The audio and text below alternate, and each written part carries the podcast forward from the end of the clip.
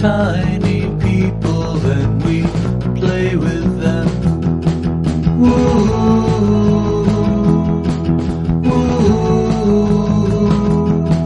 We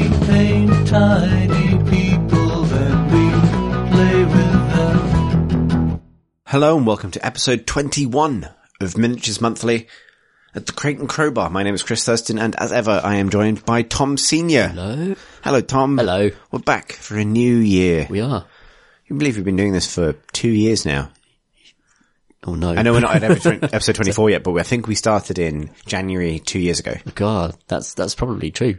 That's I think a- it is true. Two, uh, two years of hobby. And I guess like we started this podcast about a year after we sort of got into it. Yeah. So three years of hobby, picking it back up.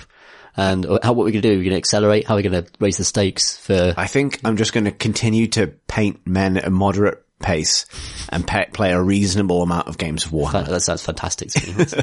I'll tell you the big change is at some point in the next month or so, I'm going to finally get a driving license. Ooh. Uh, that's my major life change. More tournaments, more. Which means, yeah, well, it means a lot of things for my life. It means I can go to the shops, I can take things to the recycling center more easily. But yes, it also means I can drive to Warhammer World.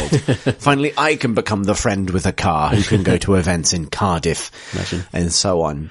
That's my, uh, uh, major, um, life change. But obviously, you know, huge congratulations to you, Tom, for embarking on a far more, uh, important life change because you just got engaged. I did literally days ago as we record this. So I'm, I'm now a pending husband. or as I call my, my fiance, pending wife. She does enjoy. Good. Congratulations on your new pending status. Absolutely, and you know, relationships can indeed flourish and continue uh, under the throw, the hammer of Warhammer itself, and shows that these things are are not uh, in opposition. I, I'm not sure how many people were arguing that they were, but I don't know. it's just, uh, I would argue. I would argue, in fact, that as, you know, it, in it helps a great deal to ha- be in a a, a long term relationship when you get back into Warhammer oh, in your thirties. True, that's definitely true. Yeah, much to be forgiven. So yeah, uh, there's there's actually an article in the Guardian about Warhammer um, uh, a couple of weeks ago, and it, it was kind of almost the typical kind of snarky mainstream look at it, but it was also like there was something slightly warm about it as well. Like I think they the the, the phrase heroin for the middle class for middle class boys is is uh, Yeah. a reasonable assessment to an extent, but also there's still that you still feel that stigma weirdly hanging off it in a way. It's weird because um, I have met the person who wrote that article uh, Yes. a few different times because uh, he is a friend of Pip's, my partner. Oh, right. So, um, and I think I last saw him at Pip's birthday party a couple of years ago in London, and that. That party was definitely full of middle class boys that would subsequently go on to uh, get back into Warhammer, including me. So, well, you know, fair enough. Fair ultimately, um, you know, I think the snark is coming from inside the house on this one. Yeah, also I think it may have been a quote from Kieran Gillen, and that's a very Kieran thing to say. So, It is, yeah. Um, yeah, so you're right, maybe it's, it's pure self-deprecation. And it's actually quite a nice article about, um, GW's success and why, Hmm. why they're doing so well at the moment. Yeah, I mean, and you know, it is because there's there's you know, uh, and, and in a sense, uh, this is one of the reasons I think that uh, extra congratulations due to you, Tom, because you know, it, I think we've argued, or I have argued on this podcast before, that the resurgence of miniatures stuff among people of our particular age group is partly because you accept the fact that you may never own a house yeah. or be able to afford a wedding, but what you can afford is a lot of plastic friends. Yeah, a lot of plastic Um. But actually, in embarking on the, at the very least, the wedding Hmm. part of that equation, you are throwing off the idea that it, you, you're necessarily married to a storm host. No, you're also allowed to be married to uh, a human person. very different relationship. a very platonic relationship with my Stormcast. I do love them though. No one was asking about that. I definitely didn't ask that, Tom, but thank you for specifying. I'm here to clarify. Uh, yeah, so good month. Good, yeah, very good month. Um, so we'll get on to obviously how our hobby months have been in a bit, but there's also been loads of news. So when we last we last recorded one of these podcasts just before Christmas, and since then there's been a, a really big sort of. Uh, I had the experience of obviously doing the previous podcast, um, making a planting my flag in the soil and saying I'm definitely kind of happy with the projects I currently have Yep. And then weathering a sort of New Year's open day set of reveals by Games Workshop where I realized I wanted literally every single thing. So, oh announced. gosh, there was so much. Um, the thing that stood out for me was probably Gloomspite as Yeah. an AOS player and the fact that destruction just sort of daily needed something after we had Legions of Nagash last year, so it felt like it's destruction's turn to get the Right. Yeah. I feel like this is something that hasn't fully, I'm trying to think if this has happened yet. So broadly speaking, since AOS 2.0 and in the months surrounding it, we've had sort of two sets of precedent for how new AOS things come along. We've had entirely new armies like the Idoneth Deepkin or the, um, or the, uh, what was I going to say, um, Kharadron Overlords last year. You know, there's the precedent for an entirely new army. Yes. Uh, I'm leaving Stormcast out of this schema, because, by the way, because I think, like Space Marines, the poster faction for a given game kind of has a completely different way of being treated. Yes. Compared to everyone else. Um, but then there was also the precedent for what it looks like when, um, a faction gets updated, like Beasts of Chaos or Legions of Nagash or something like that, where you get like a really good new book, and those are two of the best books they've done recently. Supplementary kind of accessories and stuff, maybe some terrain, but not like loads of new models. No. And then I think through both Nighthaunt and now Gloomspite Gitz, there's been this sort of sense of like what can happen when an existing faction gets put under the, gets given the kind of, the real big treatment and suddenly gets kind of massively fleshed out. And I think it's even more notable in the case of Gloomspite Gitz, which would have previously been Moon Clan, hmm. well, goblins of all kinds, grots of all kinds, and then previously night goblins um, is because it's such a kind of beloved faction. It's been like one of the most exciting releases it's done in ages, I think. Yeah. It's like loads of really classic units like Fanatics and Squigs and things getting kind of like substantially reintroduced. And I really, really love the Troggoths or Trolls as they Yeah. used to be. Uh, I, I, probably that, that might be the, my favorite part of the release because they are like, um, they're able to do a, a much larger scale and they've kind of rescoped them. The, the, the proportions are different and they've got like a super giant Troggoth as well, who is like a big, awesome monster unit, giant sized. Yeah. Uh, and so uh, it was a, a release of extremely small creatures and then extremely large creatures, uh, which will look great together on the tabletop. And I love seeing new fanatics as well. And uh, indeed, like a double monster squigs. That's that model's That, that, that, that Mangler Squig model is Yeah. genuinely, I think, one of the most impressive models New Games Workshop have done. it's nuts, isn't like it? if you haven't looked at it closely, like so it's two massive squigs jumping over each other, Mm. covered in goblins, and it's basically just held together with thin lengths of chain. Yes. That kind of actually hold up the different parts of the model and it's you know, previously I think the most impressive bit of engineering they'd done was the uh, Eidolon of Mathlann for the Mm. Idoneth Deepkin, like the the big elf god wizard that is only held to the ground by drops of water dripping from his cape. Yeah.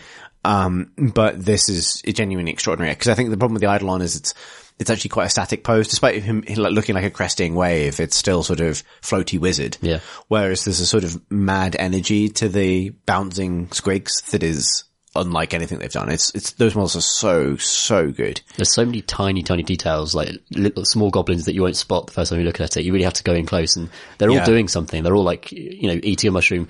Uh, oh, we should talk about the wizard models as well. The, the palooza is so.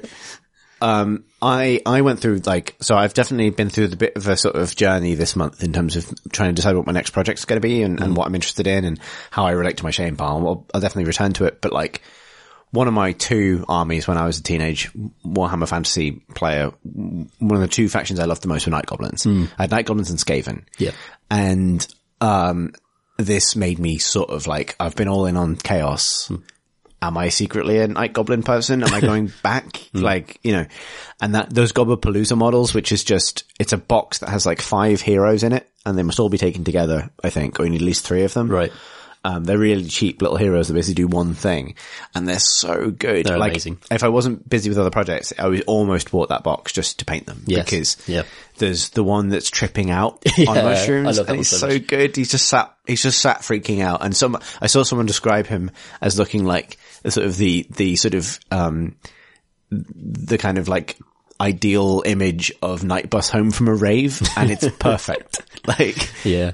So it, it, he's like hallucinating, or perhaps not. Like it's part of the model is his hallucination, which I can't remember. Is like a flying. He's, he's fending off a flying mushroom with a half-eaten mushroom. yes, yeah, Yeah. And uh, there's a, the look of sheer terror on his face of just like just to- total freak out mid captured. but like not like not like typical sort of Warhammer battle terror, but a sort of like "Ah!" yeah. yeah. I mean, I love goblins. Anyone who listens who's listened to main CNC or Hmm. or our D and D thing particularly will know that I have a fondness for like weird sort of psychedelic goblin stuff. yeah, it's, yeah, Oh, it's so good. fantastic. Those, The the guy, the one that's standing on the shoulders of a different goblin and holding a big mask up in order to be scary. Like the great thing about, I think the great thing about goblins and, and grots in, in, in AOS is, they are far more expressive naturally hmm. than I think a lot of the factions are. Like, because there's no, there's no sort of desire for them to ever be kind of like seriously cool or kind of martially threatening.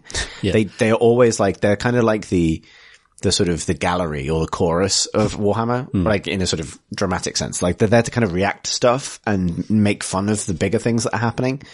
And they've done a really good job of, even though they've, they set up this army and they are the main focus, there's still so many, like, like you say, so many little goblins kind of like hidden in the details, just reacting to the things that are happening. Yeah. Like the fanatics come with a little goblin who's thrown up right. and passed out. Yeah. like um there's something kind of a very sympathetic about them and very relatable but also really funny. Like there's i don't know there's, there's some of my favorite models honestly just the way they react to stuff. And i think the only other the only other faction that has that kind of like sort of pathos almost like comedy sort of um very morbid pathos about them is Skaven, um, who also have the sort of like they're the grotty little people at the bottom of the world reacting to all of these battles between far greater, grander figures than them. Yeah. Yeah, they're great. I love that. Love those models. And I think the, the book as well, uh, following in the tradition of the really good recent battle tomes like Beasts of Chaos, is like setting a really good precedent for what those army updates might look like, where you have like really cool over, sort of, you know, almost um, faction spanning abilities, but also the ability to create an entirely Squig army or create an entirely Troggoth army, Yeah. that kind of thing. Yeah, that's super nice. And Legion is a little bit like that as well. It's like, it's binding together a lot of disparate elements almost into one thing that still gives you the options to field uh, odd stuff. Uh, I'm, I'd love to look closer at the rules and see how fanatics work now and how, what the Troggoths are like. Cause, uh, Yeah. I, I thi- uh, also I think it's like a good sign that I would buy one of those models just to paint it. I'd, Mm. I'd buy just a couple of Troggoths just to paint them up and try and do some, you know, learn some techniques. Yeah, they sold out super fast. It Doesn't surprise me. They're super good. Those are super nice. Yeah, like I've, I've I, uh, we'll probably get to it, but I've, I've got Molog's mob for Underworlds, which is Oh, yeah. Troggoth and, and his mushroom pals. Oh yeah, that's hilarious. and those models are great as well. hilarious, really funny. Yeah. Is it, you don't associate like Games Workshop miniatures with humor necessarily from the outside, unless unless you kind of like have collected for ages and Mm. understand their universes. So the idea of like of what those Troggoths or of you know the famous example is the um the giant kit, the old giant kit, which is still brilliant, uh, comes with a guy who's just a little man running away. Yeah. like that, that sense of humor is just uh, such an important part of Moon Clan.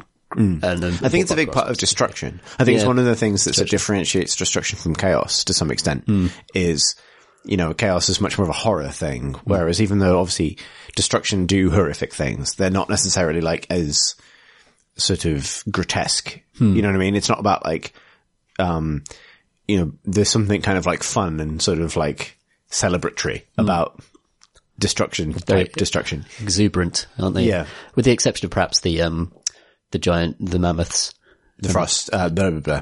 the beast claw raiders. Yeah. Um they've got like a bit of a a a dark backstory to them and the fact they're escaping this eternal winter, which is the most emo thing ever. But the Yeah, models yeah. themselves are still like full of personality. And, uh, It's I wouldn't say emo. I'd say they're, they're more like a kind of Finnish metal. right. Yeah, that's a good, good shout. Um, and that has its own f- sort of fun. Yeah, it does. Um, but they're all fun, the destruction factions. I Yeah, think. that's really true. Um, but yeah, and I think, um, one thing I'm really hoping is I sort of went through this, um, like, um, thought process. My first part of the thought process, as I've said, was like, does this mean that I, I must buy goblins? Um, and then the second part of that thought process for me was, oh, I think this is sets a precedent for what an update, for example, to Chaos Undivided might look like. So I'm pretty convinced at this point, um, although they've not revealed much, that when Dark Oath arrive, they will probably take this form. Like the new kits, the new Dark Oath kits will probably replace what Chaos Marauders were, like barbarians Right. the old Chaos forces. Yeah, you'd expect but they'll sit alongside old Slaves to Darkness. Hmm. So I'm I'm not actually expecting a Dark Oath battle tome this year. I'm Hmm. expecting a Slaves to Darkness battle tome, which includes Dark Oath and Everchosen and that kind of thing. That makes sense. Because those that you know, there's so much precedent now for an update like that, and Yeah. I'm really excited about that. I think that'll be the the next big direction for me.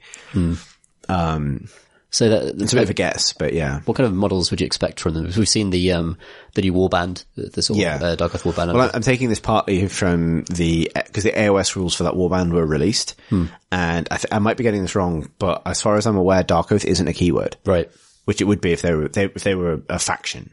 Slaves to Darkness is their keyword, Ah, so yeah, they are okay. Slaves to Darkness models. Like the you know th- this was always the case. Like the Dark Oath War Queen's command ability affects Slaves to Darkness, Right. So you know when that came out with Malign Portents last year, almost a year ago, um, the thought was, oh, does this mean uh, this is temporary, you know, whatever, but I don't think it was. I don't think it ever was. I think these are Slaves to Darkness models.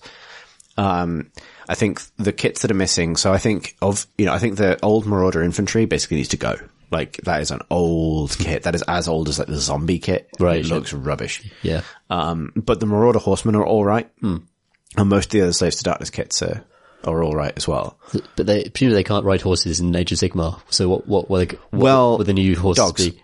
Yeah, It'll be dogs because so the there's a, a novel a novella War Queen by Darius Hinks which I may have mentioned I hmm. think I mentioned on the last pod but like it does describe a lot of Dark Oath units hmm. so I would expect dog chariots Wow, cool. I think I think they will keep the horses like I think they will keep Marauder horsemen hmm. because Chaos Knights like I think the only faction that's still allowed to ride horses is Chaos Right. and it's because Chaos Knights are so iconic like the kind of heavy cavalry Yeah. sort of thing New Chaos Knights models would be amazing. I don't think they'll happen No, do you think Chaos Warriors as well? Maybe. I don't think so.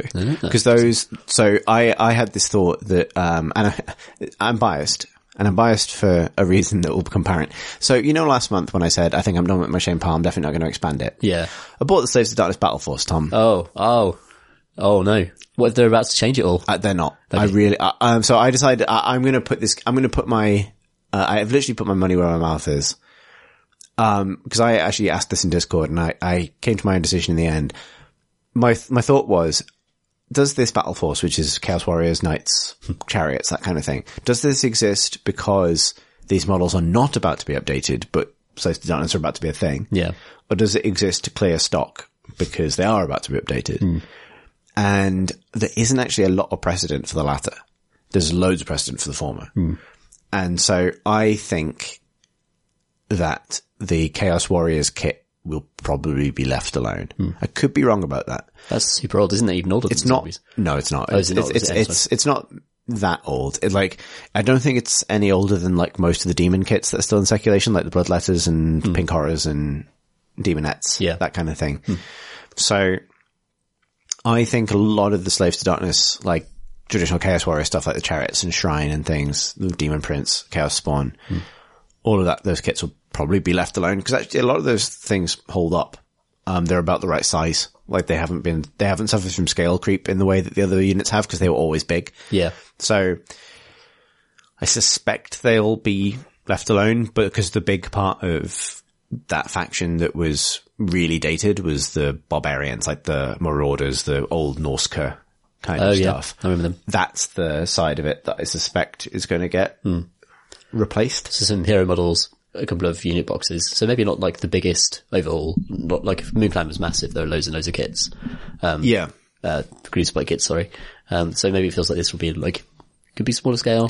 Well, I, I would argue probably somewhere between Daughters of Khaine and Gloomspite. So some cool heroes. Yeah, because Daughters of Khaine got like three new kits and a hero. Like, Yeah. you know, so I think it'll be slightly more than that. So that in terms of stuff described in the book and, and based on the, um, you know, based on the stuff they've announced, um, with the, um, with the sort of the stuff implied by the warband, you'd sort of expect at least a big infantry unit, a bunch of heroes, including wizards, maybe priests, hmm. but also things like dog chariots, because they're explicitly mentioned several times in the books. Right. That makes sense. Maybe some sort of altar or something. Maybe a kind of scenery piece that. Yeah, maybe I suspect a scenery piece. I think the War Shrine, the Chaos War Shrine, kind of stands in for that, and that's still a good kit. Like, there's nothing hmm. about that that couldn't be. I don't think they necessarily need a new sort of mobile battle church hmm. because they have one.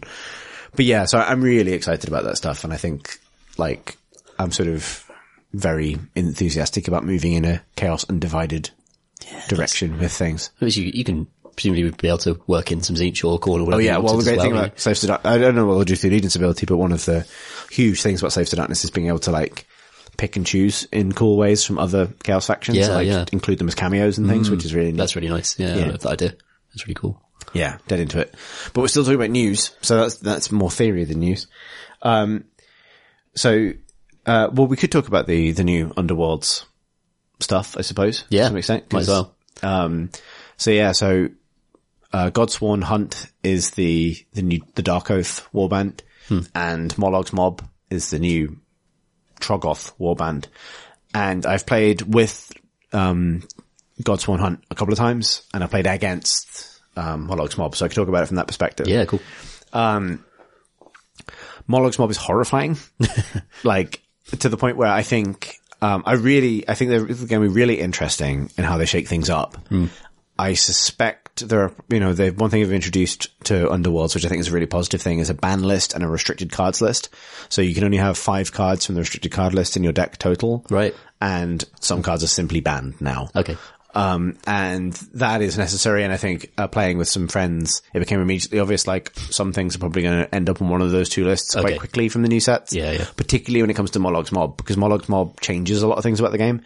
So, the way that warband works is you have Molog the Troggoth, who is far and away the best fighter in Underworlds now. Seven wounds, really easy inspire condition, can do up to, that can relatively easy get to the position where he's doing six damage on an attack. Um, in an AoE, he can charge twice in a turn. Oh. Like, he's very mobile despite being huge. He has a ranged attack. Like, there's not a lot he can't do. And he's support, but he's supported by basically, um, sort of tactically sort of useful, but not particularly fightily mushrooms, basically. Yeah. A flying squig, a, a stalag mushroom that can be placed wherever you like. Um, and a, and a sort of squig mushroom thing that's always exploding. And those are used very sort of sparingly and mostly to kind of like generate, uh, glory points to upgrade Molog. Right.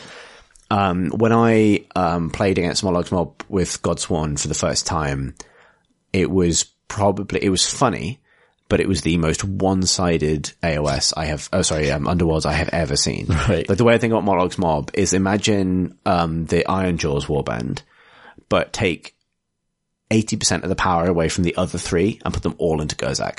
Because Gurzag's already like, He's already the, biggest one by long. the biggest long one. Yeah. Basically, every single turn I lost, every single active, every single round I lost two or three without really any way of avoiding it to, um, cause there are cards like, um, inspiration strikes, which like ins- instantly inspire a character, which are of interesting utility in a warband where the power is evenly spread or relatively evenly spread. Yeah. But in Molog's Mob, it's terrifying. Yeah. Because you instantly inspire Molog and he goes berserk. Right. So in my first game, I lost 15 nil and I lost everybody in the second final Oh my phase. God. Like there was because with a, uh, the, with the Dark Oath who have six fighters, there's no reasonable way of staying out of his range Hmm. because he has the ability to charge twice, range two, three movement. Like it's not really possible not to sacrifice somebody and he one shots every single person. Yeah. On that team. Um, when he's inspired, he can one shot anyone, basically, apart from the five wound, the very rare five wound characters. So it's not to say that it's overpowered at all, but it's like, I can imagine it being a really punishing experience for people who aren't specifically prepared for it. Yeah. And even I, I'm not entirely sure how to be specifically prepared for it. Like I watched a friend who's a very good Underworlds player play with his very competitive tournament winning Tzeentch deck against it and get completely tabled. Mm. Like just because you can't really stop him getting in your face unless you win the roll off to get a long board placement and keep him at arm's length. Yeah. Um, Three, it's, three movement isn't massive, but I guess you can upgrade him and stuff. he's also range two. Oh, right, yeah. So, So effective it's effectively five. Yeah. And so, um, and, um, yeah, it, he's terrifying. Like it, it'll be really interesting. Like the downside to it is if he dies, it's basically game over for, Mm. for that mob. So it'll be, I think it's a really interesting dynamic. I want to play more with it because it's, um, it'll be a kind of a fun thing to see how it resolves. I think it'll shake things up a lot because he's so threatening. Like there's a, um, uh, it, it'll be really interesting to see what can survive. Yeah. I imagine things like fast riders might be quite good because they can keep him at range three and there's not a lot of them. Hmm. So you can prevent, because he can only get a double charge if he can get the first charge. If that makes sense. Yeah. He, the, the way he works best is like charges into one group of people, kills them, and then charges again and kills them, which is against, um, any warband with lots of models. It's impossible to avoid because there's not enough space on the board. You know, if you're, I, I suspect uh, the poor old Sepulchral Guard are completely fucked against him. I think they already are, but But yeah, Skaven so. as well. Like Skaven, Reavers, Sepulchral Guard, Nighthaunt will all struggle against someone that can Yeah. chain and combo so hard off a single charge. imagine the mirror match. yeah. Two archers very slowly wading towards each other. Yeah. Yeah, exactly. And also one of the things is that because of the, there's the leader card set, which is bonuses specifically for leaders, uh, affect Molog Mob disproportionately because they are all in on the leader, which means that like, um, they benefit a lot from cards like if your leader kills somebody, gain a point, which in other warbands might be a bit situational because like Garrek's Reaver is the one I've played the most, for example. Garrek is a bit of a distraction. You power up Saek or one of the other ones to go do the big heavy lifting for you. So those leader cards are sort of useful, sort of not. Whereas with Molog's Mob, it's really, a lot of those, um, powerful cards have a force mu- multiplying effect with him because the entire warband is built around that. That's rough. I mean, I can think of some cards that freeze characters in place and stuff that might work pretty well against Yeah, Molog. banned though. Time trap is Oh, banned. really? So y- Ah, yeah. So. I mean, there are there are some things like anything that reduces movement. I can imagine being pretty good against him. Yeah. Uh, transfixing stare, I think, is the card. Um, allows you to sort of give a give a um a character a move token even if they haven't moved, which is really good. That's really good. Um, it does lock down the double tand. So I think I think it's more a case of adjusting to it, but it's been Mm. the most dramatic, like oh oh shit kind of experience I've had with Underworlds. Yeah, that's interesting. I mean, I imagine you should see more people having to build that, those sort of cards into their decks in case they face that warband. But then that's always an interesting thing for the, to happen to the meta is like, is it, is it attacks on everyone because of this one, the way this one warband particularly works? Um, Yeah. And, you know, does that restrict people's deck building ability competitively if, you know, you just have to have certain cards to deal with Molog?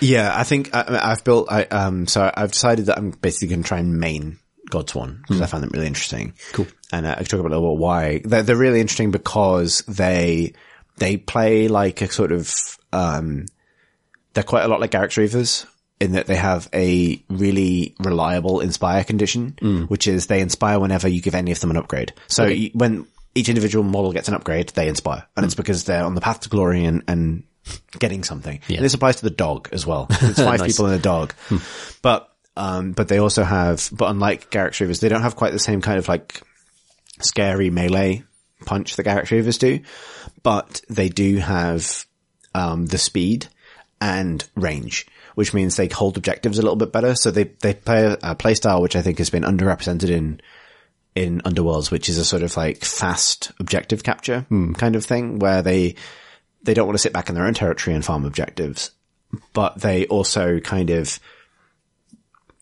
uh, they want to kind of like skirmish into the sort of midfield and kind of play range games and things, and then like um, all kind of come together for um, like killer strikes because their damage output is actually really low until you start getting these combos off, and it's actually really gratifying pulling it off. Yeah. Like you can do things like um, there's one character who is the owner of the dog. And they have a an ability that allows them to call the dog to heal, which allows that you can push the dog double its movement characteristic, which is eight eight hexes, as long as it ends adjacent to its owner. so you can, so the dog doesn't really do much most of the time, but you can do stuff like you know, use it to set up assists and things by like calling it into position and blocking hexes. And you can do, yeah, there's, I've had loads of fun moments with them because like the threat range can be surprising because they have, they're all movement four by default with, and some of them have range three weapons. Well, and like the lady with the javelin, which is a really fun model. Um, her javelin does more damage if she throws it when she charges, but she can only throw it once per game ah, because she throws it away. it's not just magically. Yeah, Uh, that's against Well, the rules uh, of but, one- but her specific upgrade, each of them has like an upgrade that's specifically for them. Her specific upgrade gives her an enchanted javelin, which returns to her hand. Rad. So she gains that permanently. Oh, cool. Uh, which is really rad. But it means that you can do these sort of like you can set up something and then suddenly have her charge out from the back line and throw a javelin from really far away and like push someone down a hole and stuff. It's it's it's really I really like. cool. That's really cool. Yeah, it has reminded me how much I like that game, despite getting completely annihilated by the indestructible Troggoth.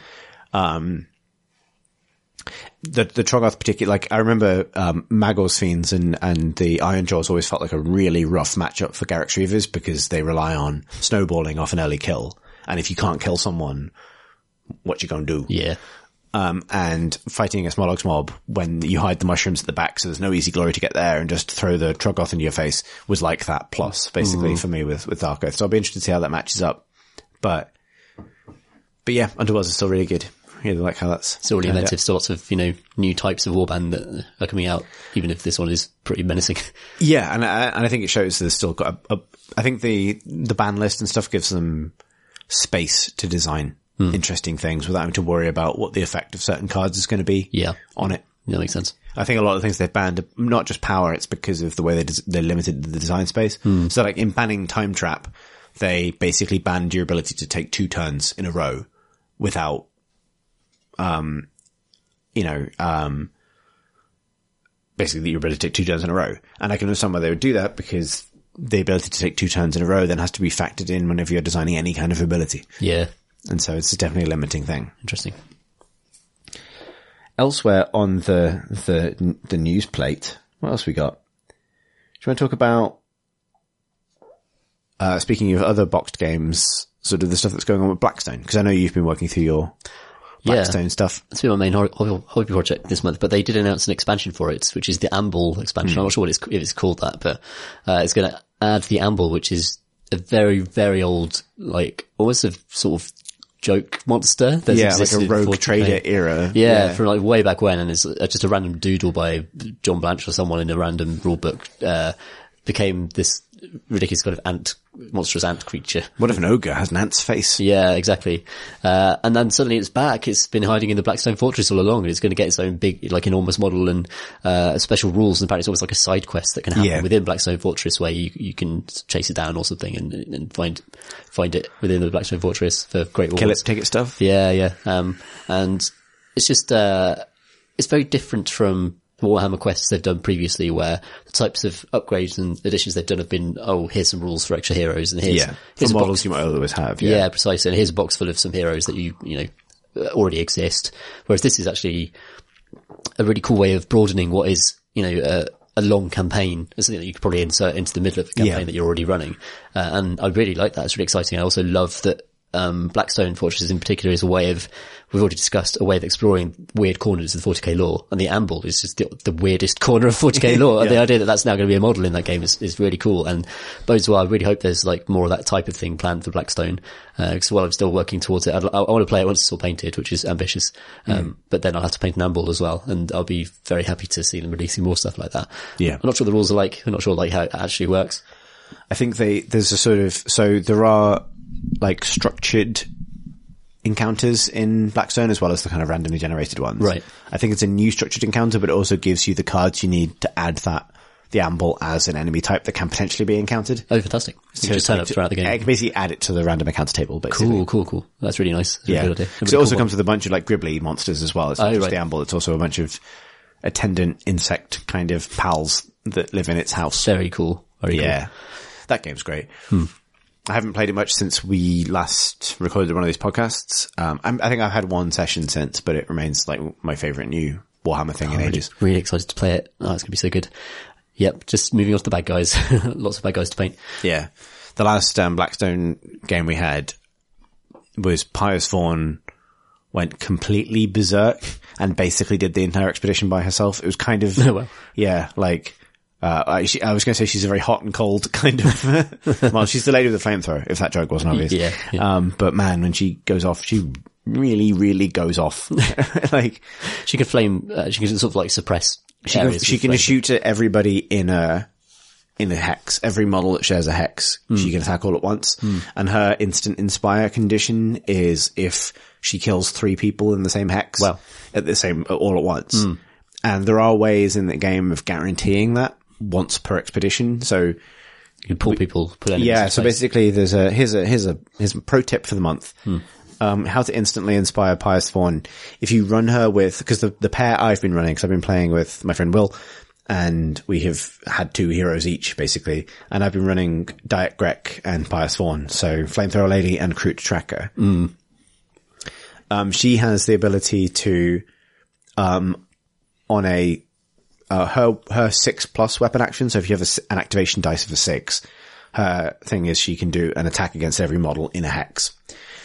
Um, Dahyak's spaceship has a once per expedition ability that costs, I think it's two up for Dahyak Grekh to use it, but six up for everyone else to use it. And if you use the six up, if you use that, what it happens is you do one of your weapon abilities, but rather than rolling dice, every roll is a crit. Well, So, which is usually because he's a sniper, it's for like, it's, it's basically like a targeting array, like mm. a kind of, like, like targeting matrix kind of zooms in on a particular hex and guarantees crits. Yeah. But as written with, um, with Pious Vorne, that means all, th- all three of her attacks become crits automatically, mm. which crits in Blackstone do three damage, so they kill almost everything in terms of basic infantry. So guardsmen, ghouls, spindle drones, etc. Hmm. So the way that game went is I just realized that um, because of the way initiative swapping works, which is super cool in Blackstone, I could put her at the top of the initiative order. Out of the lift and around a corner within her movement range were three Ur-ghuls standing together in a pile. And so I was just like, I'm just going to do this. And so Dahyak's spaceship gives her instant crits against all of them. She just kills all of them immediately and is then inspired for the rest of the Wow. expedition. But I love the, my headcanon kind of theming of this is that she doesn't, un- like, she is supposed to be this sort of like, um, ex hive ganger agent of the sort of, sort of, you know, ecclesiastical element of imperial society. Like, it's- she, her name is Pious, for heaven's sake. My sort of head headcanon is that she doesn't understand that this targeting data that's being fed to her is like some Xenos kind of like laser targeting system. It's the will she the sees Emperor. it, she sees it as like a beam of holy light through the clouds. that's right, that's right. Like, set these people on fire, Pious. Yeah, that's- like, yes, uh, yes, dad. It's very good. I love the idea that um, those spaceship abilities overlap with other characters' abilities as well. Yeah. Th- th- That kind of team play and uh, interaction within a squad is, is super cool. I'm really, really looking forward to it.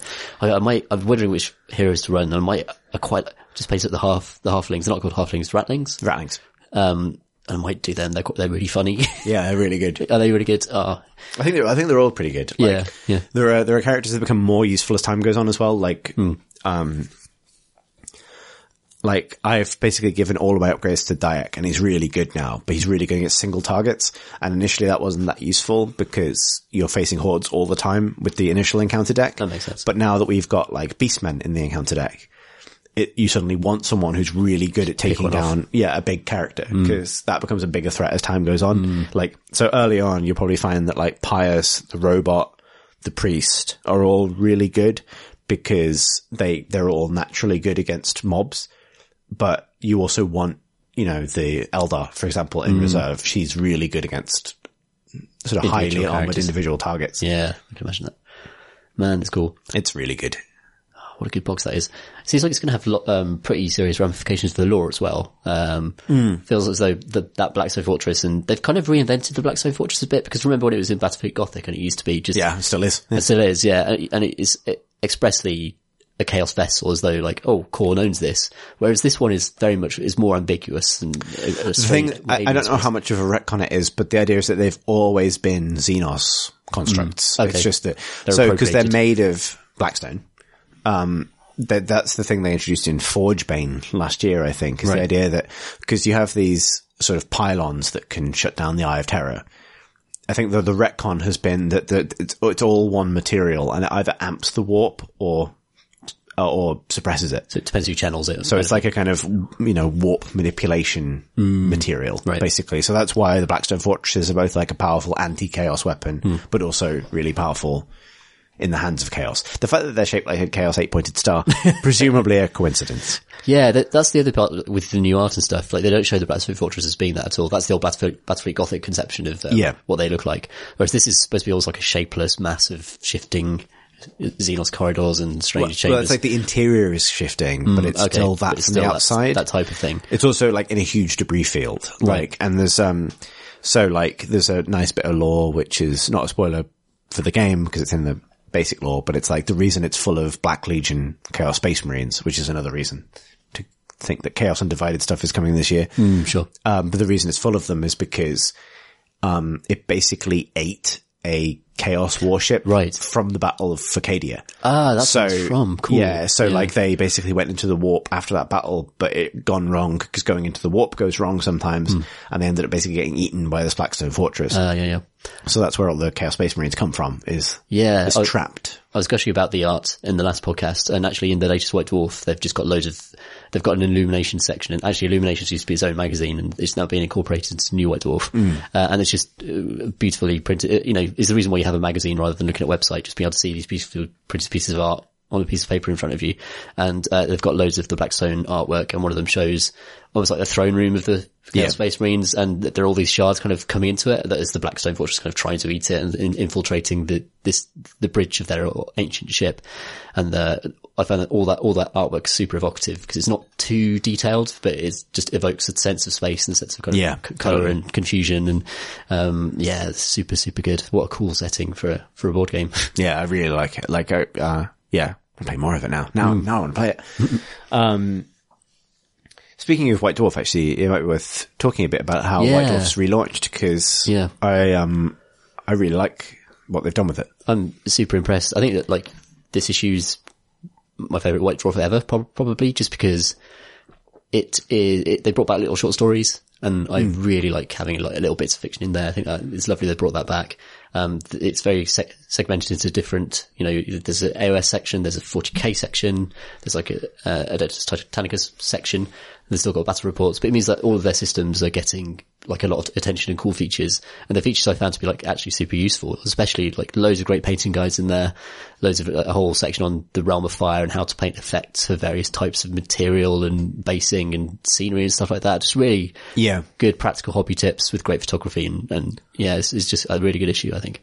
Yeah, like I think it it shows that like I I can't approach a magazine like this neutrally now because I worked on a magazine Yeah. for a long time. Yeah. and you know, and and actually I've always there's um there's a not insubstantial amount of sort of crossover in in kind of personnel between.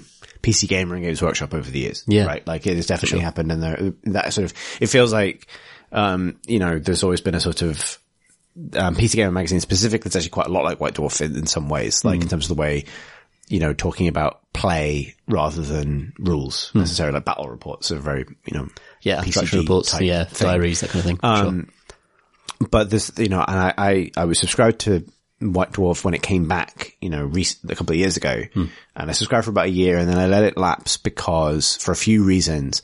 One was because it felt like it was recycling the same sorts of features over and over and over again. Like the painting guides were too specific really and, and not broad ranging enough.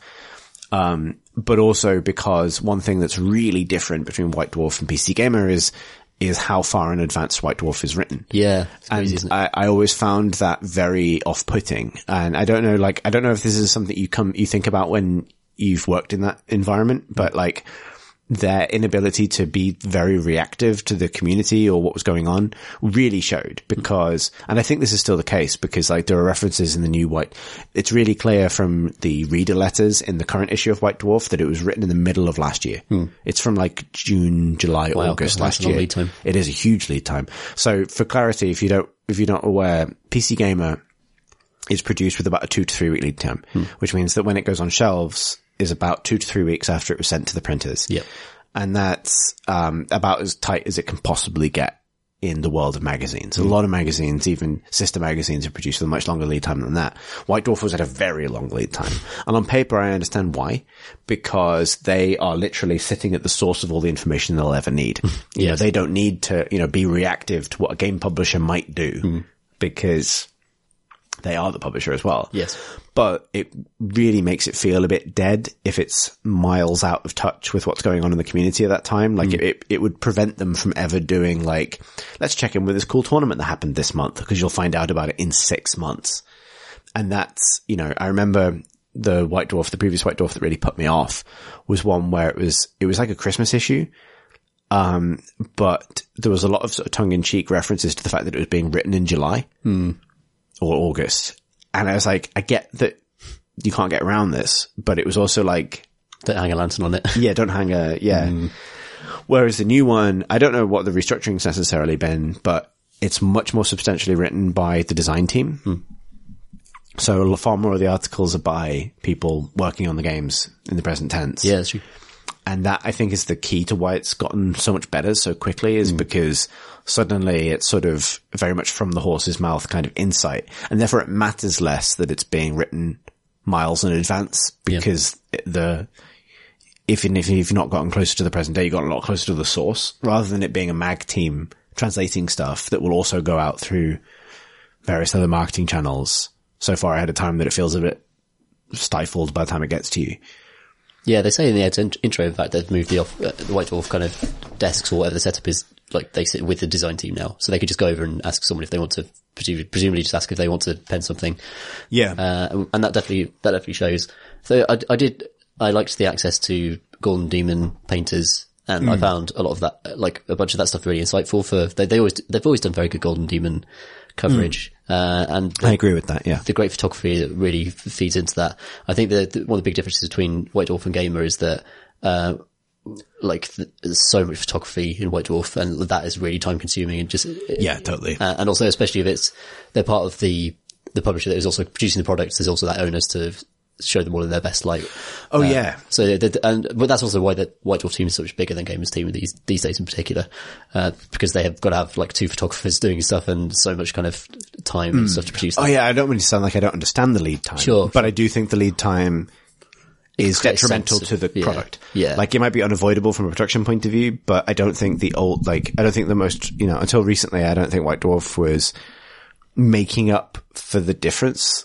You know what I mean? Hmm. Like, you know, the, you have to accept that you got a certain lead time, but then you got to try and pay it back to the reader in some way. Yeah. And I feel like that wasn't really the case, but this new issue really impressed me because of the amount of new stuff in it. The idea of using it as a way to put out new skirmish rules, which we're going to get to later in this episode. Yes, yeah. To put out chapter rules for Space Marines and things like that. Like it feels so much more close to the sort of marrow of Yeah. the hobby than it did. Because like, if the skir- so John Bracken wrote the skirmish rules, and um, uh, they're, they're doing much better at like creating recognizable figures within the Warhammer Hmm. team who are kind of public facing. And John Bracken is one of those people because he run he runs a lot of their tournament stuff.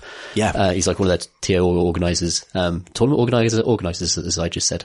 Um, uh, and he's yeah, uh, so he's created loads of rules for that sort of stuff. But it's cool to see him doing rules writing in White Dwarf as well, and his recognizable face. And yeah, the more more of that sort of thing they do, but, but like.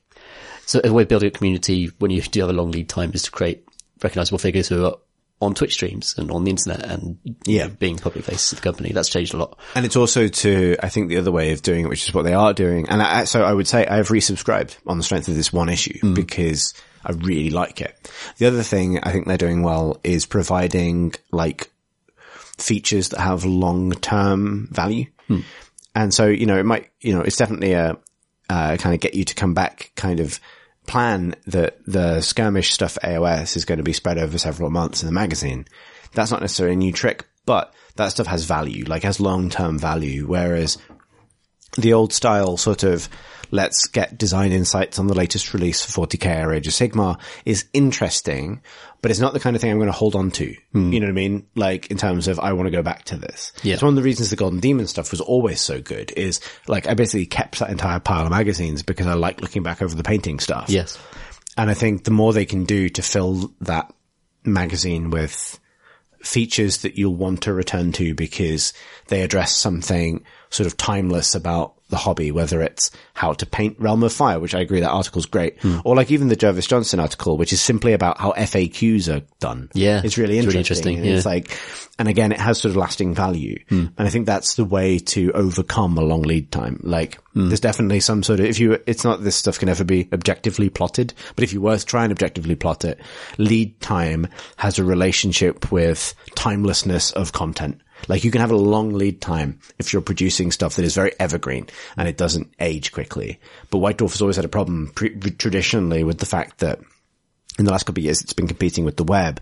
So, you know, here is a big, you know, so uh, one of the reasons I stopped getting it was because it would be like, here is a huge series of articles talking about Idoneth Deepkin models that I have seen in four other contexts and have come out, you know, And often the same photography as well, like, Yeah. uh, which is, yeah, again, repeating the content a bit.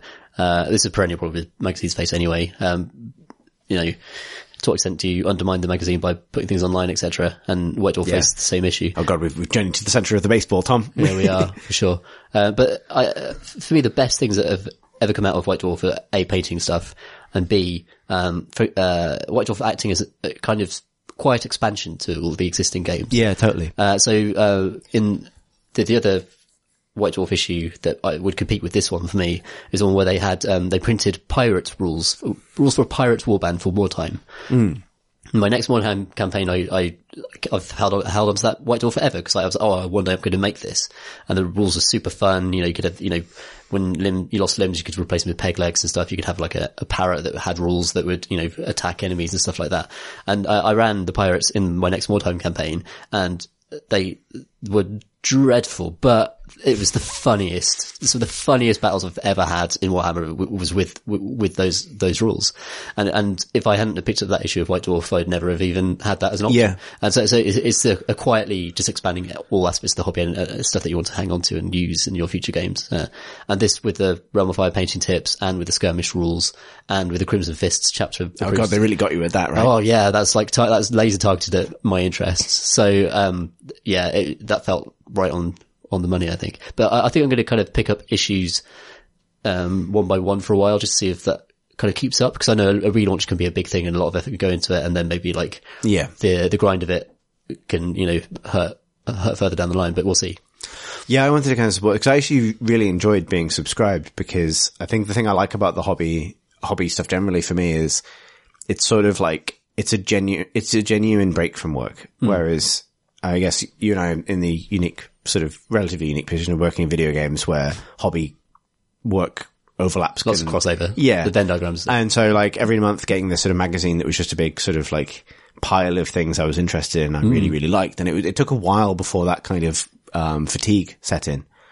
And the new, the new formula has really revitalized it for me. So I'm kind of happy to subscribe because now I'm excited to see sort of everything that's in it again, particularly, yeah, as you say, now that it feels like more of like a direct line to the creators of this thing I like every month. I'm really excited to see where it goes. yeah, good job. People who make that magazine. Yeah, good job, guys. Good job, yeah, guys. Yeah, yeah. And I appreciate, you know, if you're not interested in publishing and things, this might have been a bit of a weird digression, but it is a big part of the hobby, how they choose to communicate. Absolutely. It's, I think it's also a big part of people's memories of Yeah. Warhammer as well. White, White Dwarf has always been important. Like I, I remember a load of those old covers and the, all the old artwork and stuff. And um, yeah, it has always been an important part of their business. I think it's resurrected. Yeah. And it, yeah, it's really great to see it evolve. And it's great to see it evolve without what, as far as I could tell, without too much external pressure Hmm. to change. It felt like it changed because it needed to, not because, Uh, everything they've done has made it more like old White White Dwarf. Like remember when they went down to like by uh, you know fortnightly issues and they were like yeah, really it was a product catalog basically. basically, and they, they separated out Illuminations into a different thing that wasn't really worth the money. And it's like, oh no, just bring it back into a very hefty, chunky, really nice kind of hobby magazine. That's, that's hmm. lovely. It's a nice Yeah. thing to own. It's good stuff. I'm trying to think what else we've got on the, the news list. There's a big old news list this God, yeah, lots happened. Um, oh yeah, while we're still on AOS stuff, I want to talk about Carrion Empire. This is also announced. I didn't realize I also wanted this.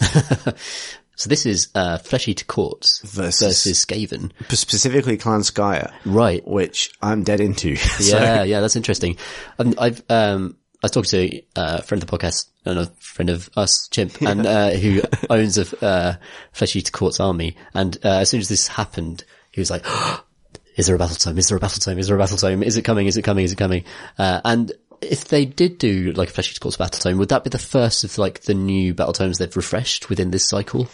I don't, so there is there is definitely precedent for this sort of structure. Hmm. Like, a, so I think, you know, we've just had Wrath and Rapture, which is the Khorne Demons versus Slaanesh Demons army box, new models in both. Yeah. But also old models. Um, Slaanesh is obviously coming at some point, right? Yeah, Um, this box I think is really interesting because it has new, a new Flesh Eater Court, uh, character model and a new Skaven character model. yeah, Um, both of those factions, those factions are really interesting because both of them need both battle tome and model support, but for completely different reasons. Flesh Eater Courts need it because their battle tome is out of date. Um, and, but also because they have a relatively small number of kits. It's like three kits total for Flesh Eater Courts. It's like ghouls, the crypt ghouls kind of multi-part. flayers. There are a few that build different ways. Yeah, the crypt ghouls, crypt flayers, I think is one kit. and you've got like Terrorgeist and, And the like. Terrorgeist, Yeah. Ghoul King on Dragon hmm. or not on Dragon. Hmm. variations right, yeah. those themes. But it's not loads. Basically, like almost every kit that exists for that faction is in the stock collecting box. Hmm. Put it that way. So new, they do need new kits, but they, they, and they could use a rules update. So I think a battle tome for them is not kind of like out of the question because the requirements for it are relatively easy to imagine. I think also like they're an ideal candidate for like a couple of new models and a piece of terrain, Right. you know, Just not a huge model update, but like a, a nice rules update that and a couple of new kits and a battle tome. because they, cause they um, arrived after they were one of the AOS books, weren't they? Yeah. Um, and do, I think it might be the first AOS book that would get a refresh with a new book, apart from Stormcast. And it would Yeah. be interesting to Well, choose, the- especially to, as the- opposed to Kharadron or uh, The room is the Kharadron are coming, but also Kharadron are much newer. yeah, that's true. Like, you know, there are also things like, um, Bonesplitterz that could also use the same Yeah. that kind of thing. I enjoy as well. To. Um, Skaven are a really interesting case because, uh, and um, uh, I'm a big Skaven fan, but they're in a, they've been a weird place for a long time because they are one of the most iconic and popular Warhammer factions, yet their, their kits are in complete disarray. Um, you know, uh, there's only been one sort of Skaven battle tome for AOS and it's Clan Pestilence. And the reason for that, I have to assume, is because only Clan Pestilence has a consistent standard of plastic kits. So if you take like Clan Skryre, which is the kind of tech Skaven, like the kind of war machines and storm, um, storm fiends and that kind of thing. Yeah. There are some relatively new plastic kits like Storm Fiends, the Warp Lightning Cannon, that kind of stuff. But their battle line, so, so Storm Fiends are battle line for Clan Skryre, but so are Skryre Acolytes. And Skryre Acolytes and Globadiers and things are only available as metal res- or resin miniatures for like eight quid each. like, they're just unviable. Like they're in that proper old school Warhammer Fantasy Battle dead zone, which is really weird for one of the most popular factions. Hmm. And, you know, there are bizarre rules problems for Skaven, like the fact that clan rats aren't battle line for any clan other than Verminus, I think. Right. Which is nuts. Because they're, called clan on, rats. They're divided on weird lines as well, aren't Yeah. they? Like the, the, the Sky, uh, This, it's, it's Skryre, Moulder, Verminus. Pestilence, Master Clan. But Master Clan shouldn't really be a clan by itself because it's the clan that sits on top of the clan. So you know what I mean? It's like. Yeah, yeah. the whole thing needs a proper Legions of Nagash yeah, style rewrite. That would be the parallel I would draw for sure. Legions, Legions of Nagash. And some, um, you can imagine though, I'd want to see like a a massive models release with Skaven. Cause I think Yeah. I'd love to see what they do with like the Doom Bell, the, the I, sorry, the- I don't think we'll get a new bell because the Screaming Bell is like one of the plastic kits that's still. oh, is that like an end times one perhaps? Yeah, it's relatively new because it's with the Pestilence set. Because I think it's the same right, kit right. that makes the. Oh no, it's not. Screaming Bell, sorry. Doom Screaming Wheel. Bell, Maybe yeah. Doom Wheel. I'm not sure. Doom Wheel's still good as well. Yeah, because it is as well, because if you but this, this is what was so striking to me because what's in Carrion Empire Hmm. is you get a Doom Wheel, you get Skaven, you get the Lightning Cannon. You get Storm Fiends and one character. It's a, it's actually a minimum Hmm. a model count of- elite Skaven army. Yeah, because I- those are the only plastic kits that are still good. yeah, yeah. I, I suspect, you know, if, um, if any other old Warhammer factions are about to get the same treatment that Night Goblins just got, it's probably Skaven because they're in a very similar position to where Night Goblins were. Like Night Goblins are the equivalent, right? Like they had a few decent plastic kits, but a lot of old resin things like Fanatics and things about as important to the fiction. But also like the other thing that's worth pointing out is that you know, if you think about how far, because the Games Workshop is at times working five years ahead, you know, there were weird little unprecedented spider goblins in Silver Tower three years ago. Mm. And it took three years to get to the point where that suddenly blows up into this huge faction release. Yeah. But also in Silver Tower was a Dark Oath character, uh, but also two new Skaven Eshin assassins Yeah, that's a really good point. like um that came out of basically nowhere. Like here is two Death Runners that have Yeah. never really been seen other times. Then a couple of years after that, you get the Skaven Warband for Underworlds, which establishes a whole bunch of new Skaven design. Like we know this about Games Workshop that this stuff doesn't happen in a vacuum, and those designs once they're in the CAD system aren't. Discarded, So it's, yeah. it's that's not happening for one Underworlds Warband. Right. put it that way. Yeah, for sure. Yeah, more hairless Skaven to come. I like Yeah. I like the Skaven, but they I, uh, Eshin, are fa- Eshin is my favourite uh, Skaven subfaction. I think I, I love the idea of like lots of grey robed master assassins kind of Yeah. running around on the battlefield, asking, acting almost as like fanatics or something. Just they could pop out of a unit and assassinate something. I really wanted Skryre as allies for Tzeentch. Like the idea that you have these sort of like Skaven inventors, like trying to science their way through the magic stuff that's happening around them. I really Yeah, like the idea. that's a really that. cool idea. Yeah. So yeah, like I I may well get Carrion Empire. I think partly because I'm. I said I wasn't wasn't sure about doing loads more AOS stuff, but I've now bought tickets to go to London GT in September. Oh, sweet. Um, but I'm also going to do the doubles, and I'm going to do the doubles with uh, my friend Matt Sherritt of Hipster Hammer, Yeah. um, who's going to be running Nighthaunt.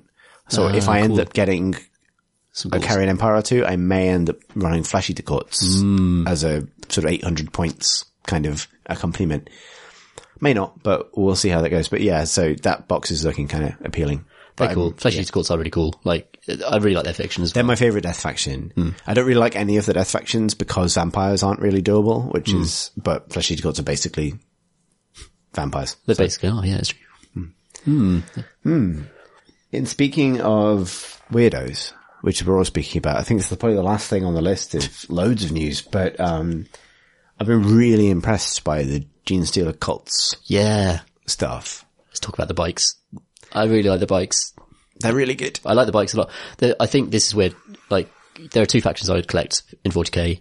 First one is Mechanicus, and second, and Rising is Gene Stealer Cults. Because for me, they, uh, embody like a particular, like a really quite an old school, almost like 80s sci-fi aesthetic.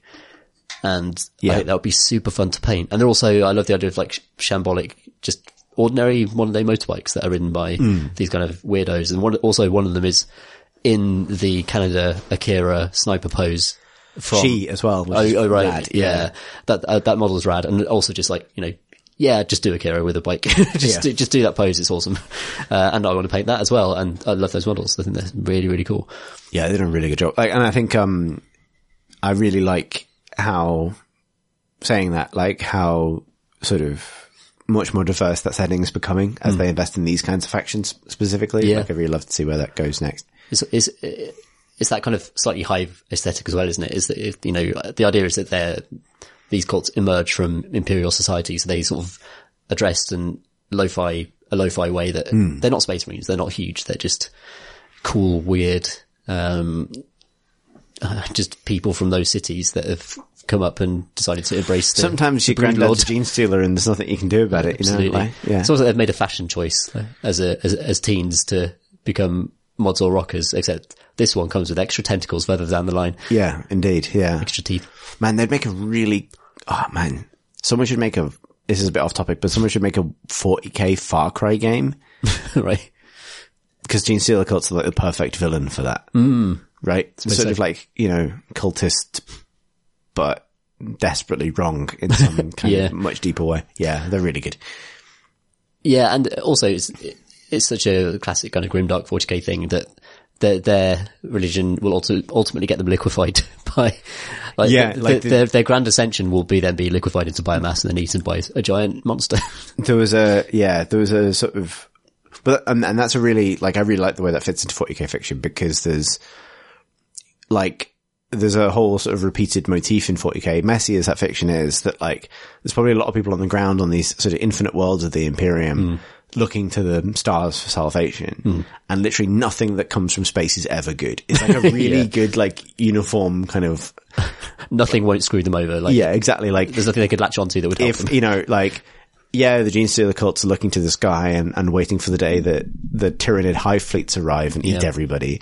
But actually, it's no better to be a imperial, like a devout sort of cult of the emperor, sort of hmm. imperial, imperium citizen who looks to the sky waiting for the Inquisition to arrive or the Adeptus Astartes or something because they are just as likely to exterminate the he- hell out of your planet. sure. So, like, it's kind of like the whole idea that, you know, um, like, it's that, that subversion of, you know, literally nothing good comes from looking to space for answers. It's like one of the, the things I like the most about the 40k setting. I think that mm. like, oh, it's just crap. Like, you know, it's, you know, we're all in the gutter and some of us are looking at the stars, but it doesn't matter because the stars are just a bigger gutter full of assholes.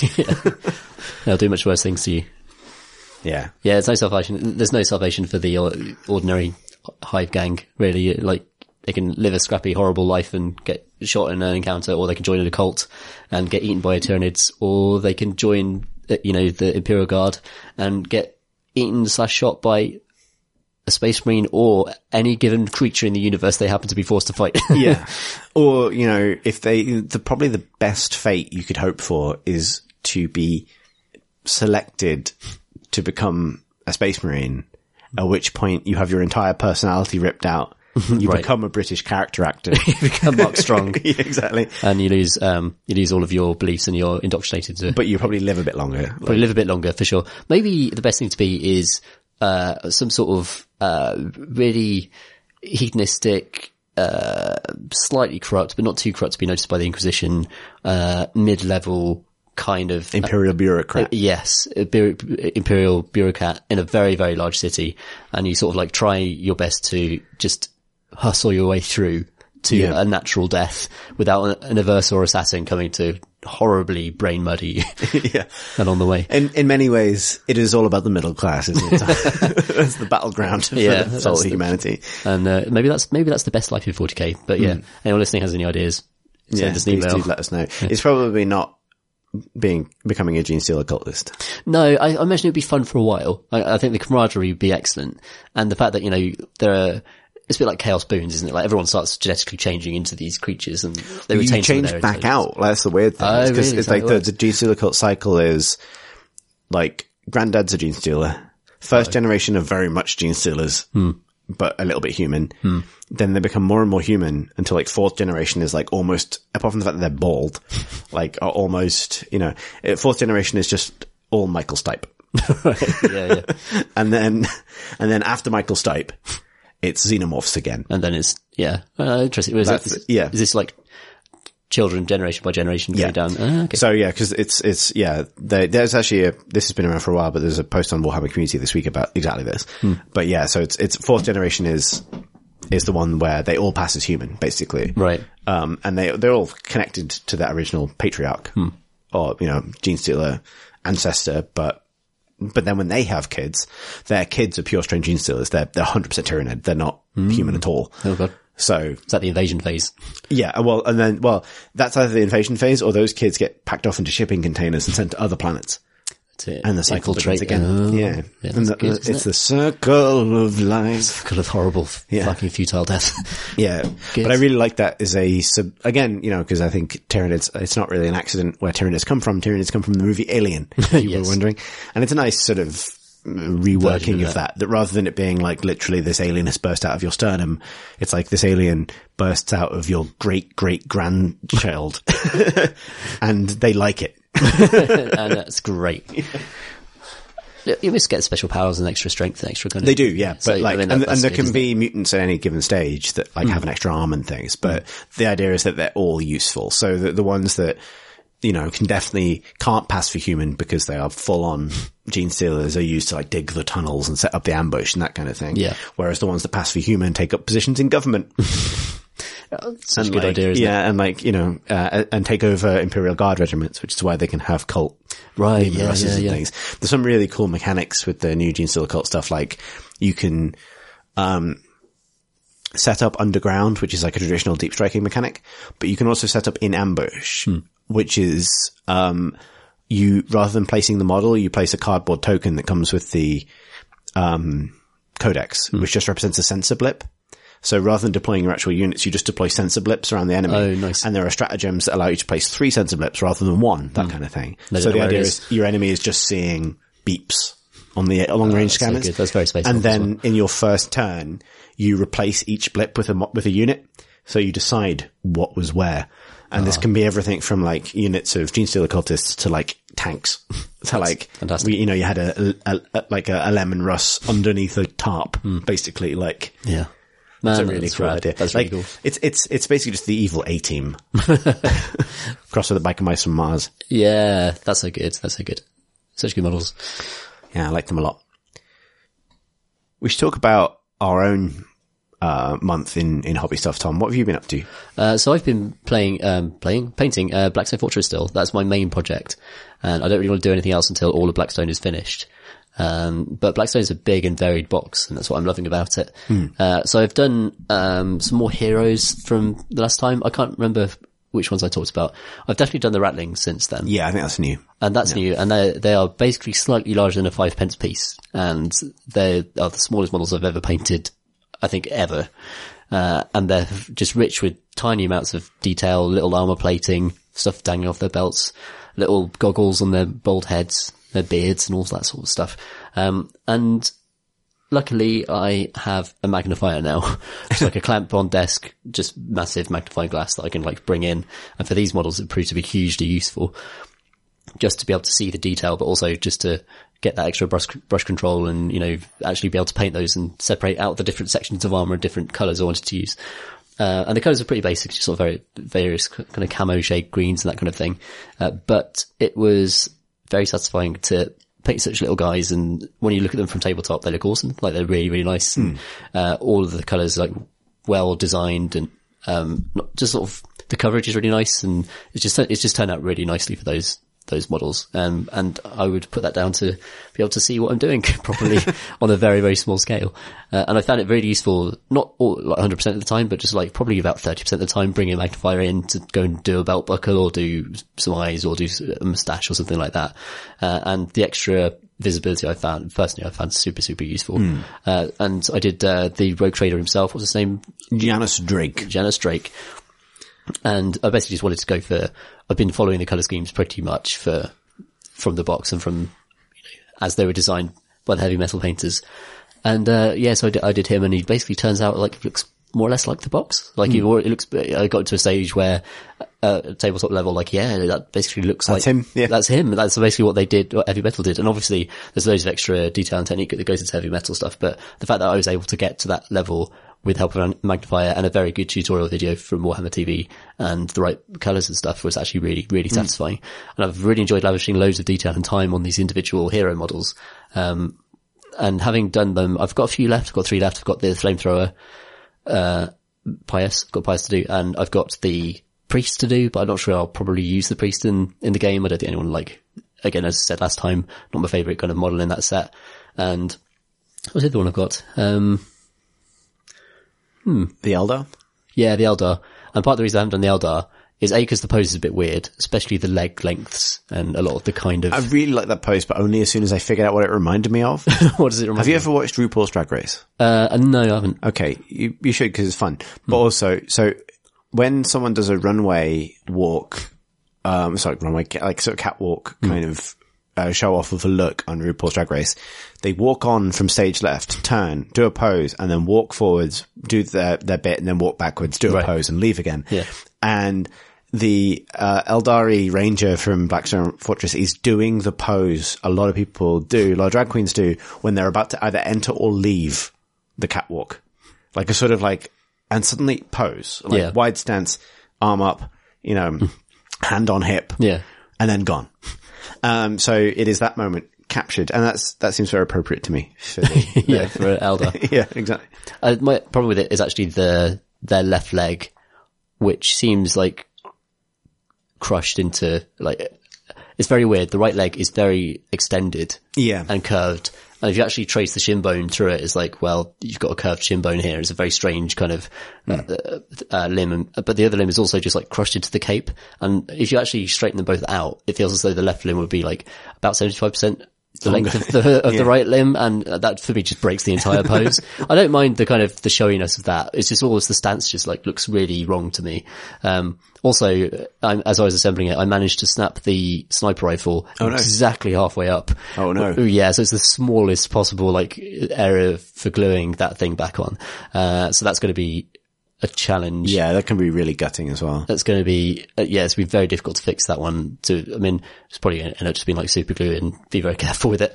Uh, I think, you know, it's still usable, but, uh, those two things have kind of like, probably won't use that model now just because, you know, I, I could do like the other ones more and also this thing might be break at any second.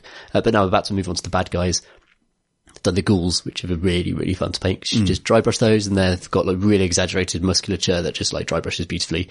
Um, and then do just some nice kind of, uh, purple glaze on the arms and, um, some just like light dry, dry brushing to create the blending effect. Uh, I've got one of them holding a skull, put some like blood from the blood god on them, just like, Nice. like mess them up a little bit, try and make them a little bit different. But they, they don't need much doing to them. They're just like a lovely, fun thing to paint. Uh, so I'll do the spindle drones next there. Again, just another fun dry brush job They're very much dry brush job, yeah. for sure. So I just need to uh, get them chaos black on them and then go up from black, um, probably with various kind of greys and things, um, until they look right. Uh, and then I'm going to go on to the Imperial Guard squad because they're, they're sort of the first foes that you f- face and you're going to be regularly fighting them in, uh, Yeah, you fight a lot of those traitor guard. So they've got to be done for me. Like they're, they're like, I could put off some of the high level guys and play a few games knowing that the space marines probably aren't going to turn up very, They literally can't. Yeah. So they're just rule, rules wise, you've got to Yeah. Get to a certain level before they, they bother with you. Uh, so I, but I want the guard done. And actually that's going to be a challenge because there's no, there are no painting guides anywhere I can find across like Yeah. Games Workshop's output to actually know how to do them.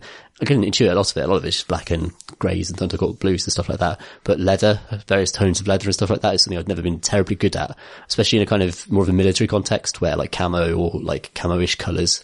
Uh, I'm not used to painting those colours, so I need to figure out some formulas and some kind of approaches to it. I think my approach to them, because I had them on next on the table before I sort of started taking a different tack with painting, but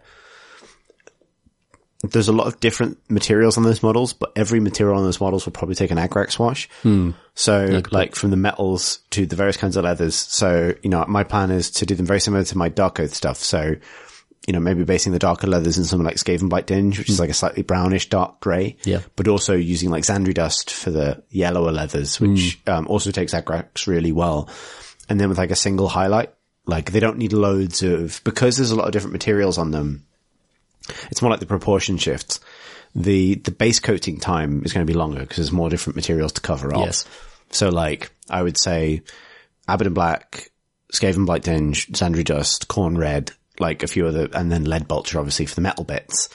But when all of that's done, and then obviously whatever the skin tones you want to do, when all of that's done, an Agrax wash will cover most of it to the point where it's almost done. Yeah. Like you then don't need to do like two highlights on every material, right? Because there are so many materials that they'll break up your sort of visual sense of the model regardless. Yeah. Like you need more highlights when there are fewer different materials on a model. So there's less sort of visual interest. You don't create too much like mess almost, like Yeah. too much. You could spend loads of time on them. Yeah. But like, you know, for those like, um, the way I found handy for doing leather is, uh, like a base coat that's like the medium tone, then a wash, then a dry brush, because that creates a scratchy effect, and then like a proper, um, edge highlight of a slightly lighter color. And that's basically done. Like, you maybe not done to the extent that you would want for a, a hero, but for, For, yeah, yeah, just, for them that'll be absolutely fine. Yeah, Like yeah. you could even stop at the dry brush face probably. Yeah, that's useful. Uh, yeah, I just need to figure out some colours that go well together. Um, and also because they're, they're actually two units of seven really. Yeah, there are two units of seven. Uh, so uh, I want to th- paint the duplicates differently so they aren't Yeah. obviously exactly the same. My plan is to swap the the dark grey and the yellow. okay. So one of them has dark grey trousers, the other one Yeah, has that works. Yeah, that, that'll work. kind of thing. Like Yeah, that's pick two base colours and swap them. basically. Cool. Yes, that's been my stuff, uh, this month. I've, I've not really painted much else to be honest, but that's a lovely project to be getting on with. Yeah. But, uh, I think you've been doing some cool, Chris. Um, I done quite a bit this month. Like, so basically, I, I, so after the last time we recorded, I decided to sort of like try and tackle my backlog kind of head on. So I made a spreadsheet, like listing literally everything. Oh, cool. Got rid of some stuff.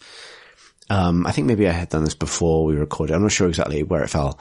Um, um, and a few things happened that have helped me kind of just get through more stuff. So I ended up, um, getting some of those big sort of paint storage boxes, the new Oh, yeah. ones. And I find them really useful, partly because I wasn't storing my paints in a particularly organized way, but also they come with these sort of, they're, they're divided into sort of trays, basically, the sort of these hex grids, Yeah. which you plug paints into. And I found myself building like a hex grid for a given project and trying to challenge myself to like fit an entire unit's worth of colors onto a single grid of paints. So that I don't want to paint that thing. I just take that grid out and, and do that. So I did that for my Rohan stuff, for example, that I've been working on. Yeah. Um, So sort of organizing my time in a different way has been really, really helpful. But the other thing that's been really helpful is a slight change in attitude where I am no longer tremendously worried about having a backlog as long as I'm constantly painting stuff. So I don't really want to think about finishing units or finishing armies or being done with this particular hot project so much as I just kind of want to be constantly painting stuff that I'm enjoying. And so I basically spent the month just doing something and then doing something else hmm. and like jumping around my backlog in a way that maybe doesn't make any sense, but has meant that I've like consistently produced stuff I like this month. Whereas normally I might spend a month doing steps on a massive task. Like, like last year when I spent six months painting Tzaangor. Yeah. And so this month I, in January, I painted seven, um, uh, more Ro- Rohan, uh, sort of warriors, Rohan foot soldiers for the Lord of the Rings battle game, as well as three horses and one complete rider of Rohan, um, which I've been doing for a Middle Earth Battle Companies game. And we should talk about Middle Earth game at some point. Like, Yeah. I'd like to play it with you because I Yeah, really yeah. like it. But I've been playing that a little bit and really enjoying it. Um, and really enjoying painting those models, really enjoying painting something a little bit more lo-fi. Yeah, I was, sorry to interrupt, but like, I was really curious about the scale and how that really changes your approach to models, how it feels different. It's so um that's been yeah, it's been a really interesting thing because they are smaller. They are a lot smaller. That's a good beer Sorry. crack. That was a that was a loud but good beer cracking sound. no good time to do it. No, um, but um, the so yeah, so but actually that's been a really useful learning. So I am slowly learning when you can stop doing things. Hmm. Like my problem with painting quickly and with painting generally, I think has been traditionally finding really complicated ways of doing things. And I think in picking Tzeentch is my first like big army project. I gave myself that problem because it's full of materials that could all definitely use a bit more time. Hmm. You know, like that just invites time investment. But with the Rohan stuff I've been doing, because it's sort of simple materials, there's a point where it's done. Yeah. And also they take, um, Agrax washes really well. So I think I maybe talked about this in the last episode, but my approach has been to simply, like, uh, I wrote down my, my stages and I, I base coat everything. I wash them with Agrax and then I have a sort of two stage shading and highlighting process for those models. And it works really nicely.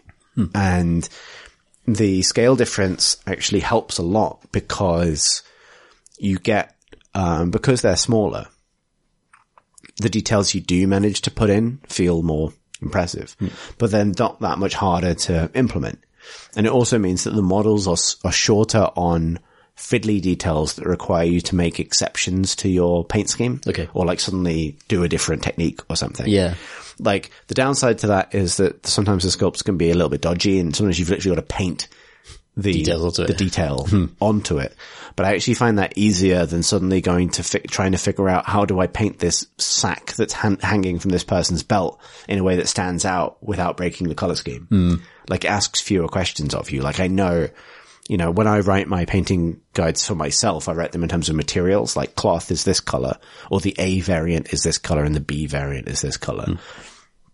And that is harder and harder to do with new Games Workshop models generally because they're so covered in exceptions. Whereas the smaller Lord of the Rings stuff look really good when they're just coherent with each other. And then you can make small differences like hair color, things like that. But you don't need them to be massive differences because there's so many of them and they're much more like game pieces. It's really interesting. Like uh, maybe the pressure to design larger models um, means that the designers want to fill that space with jewels and bags and bits. Um, Yeah. just as a way of also almost justifying the size of the model. Uh, and it's hard to make a large model that is just dressed in robes with nothing on them because you feel as though in instinctively you had to have more on there.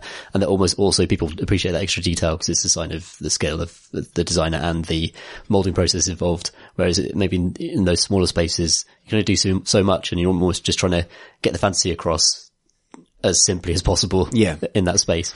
And I really like how that stuff all looks when they're all together now. yeah, they look like, great, cause they reward kind of looking at them closely, but also, you know, they are evocative at a distance because, you know, you got just enough highlight on there to kind of, you know, Make the right things pop. yeah, make the right things pop, but you don't have to worry about it beyond that. Yeah. So after doing them, I then painted a Necron Cryptek. Ooh. Because why not? Yeah. Um, uh, because it's been on my, I love the model. It's been on my pile for a while. I, I love Necrons. Um, I've discovered, like, I, I'm not gonna, I'm not afraid to say it. And this is this point where I admit that after the resolutions I made in the previous episode, I also bought the Necron Battle Force, Tom. No, did you? yeah, I went mad. But no, it was partly because it was like, I realized this month, like the, the, the good thing about this approach I've taken this month is I realized the stuff I really enjoy painting.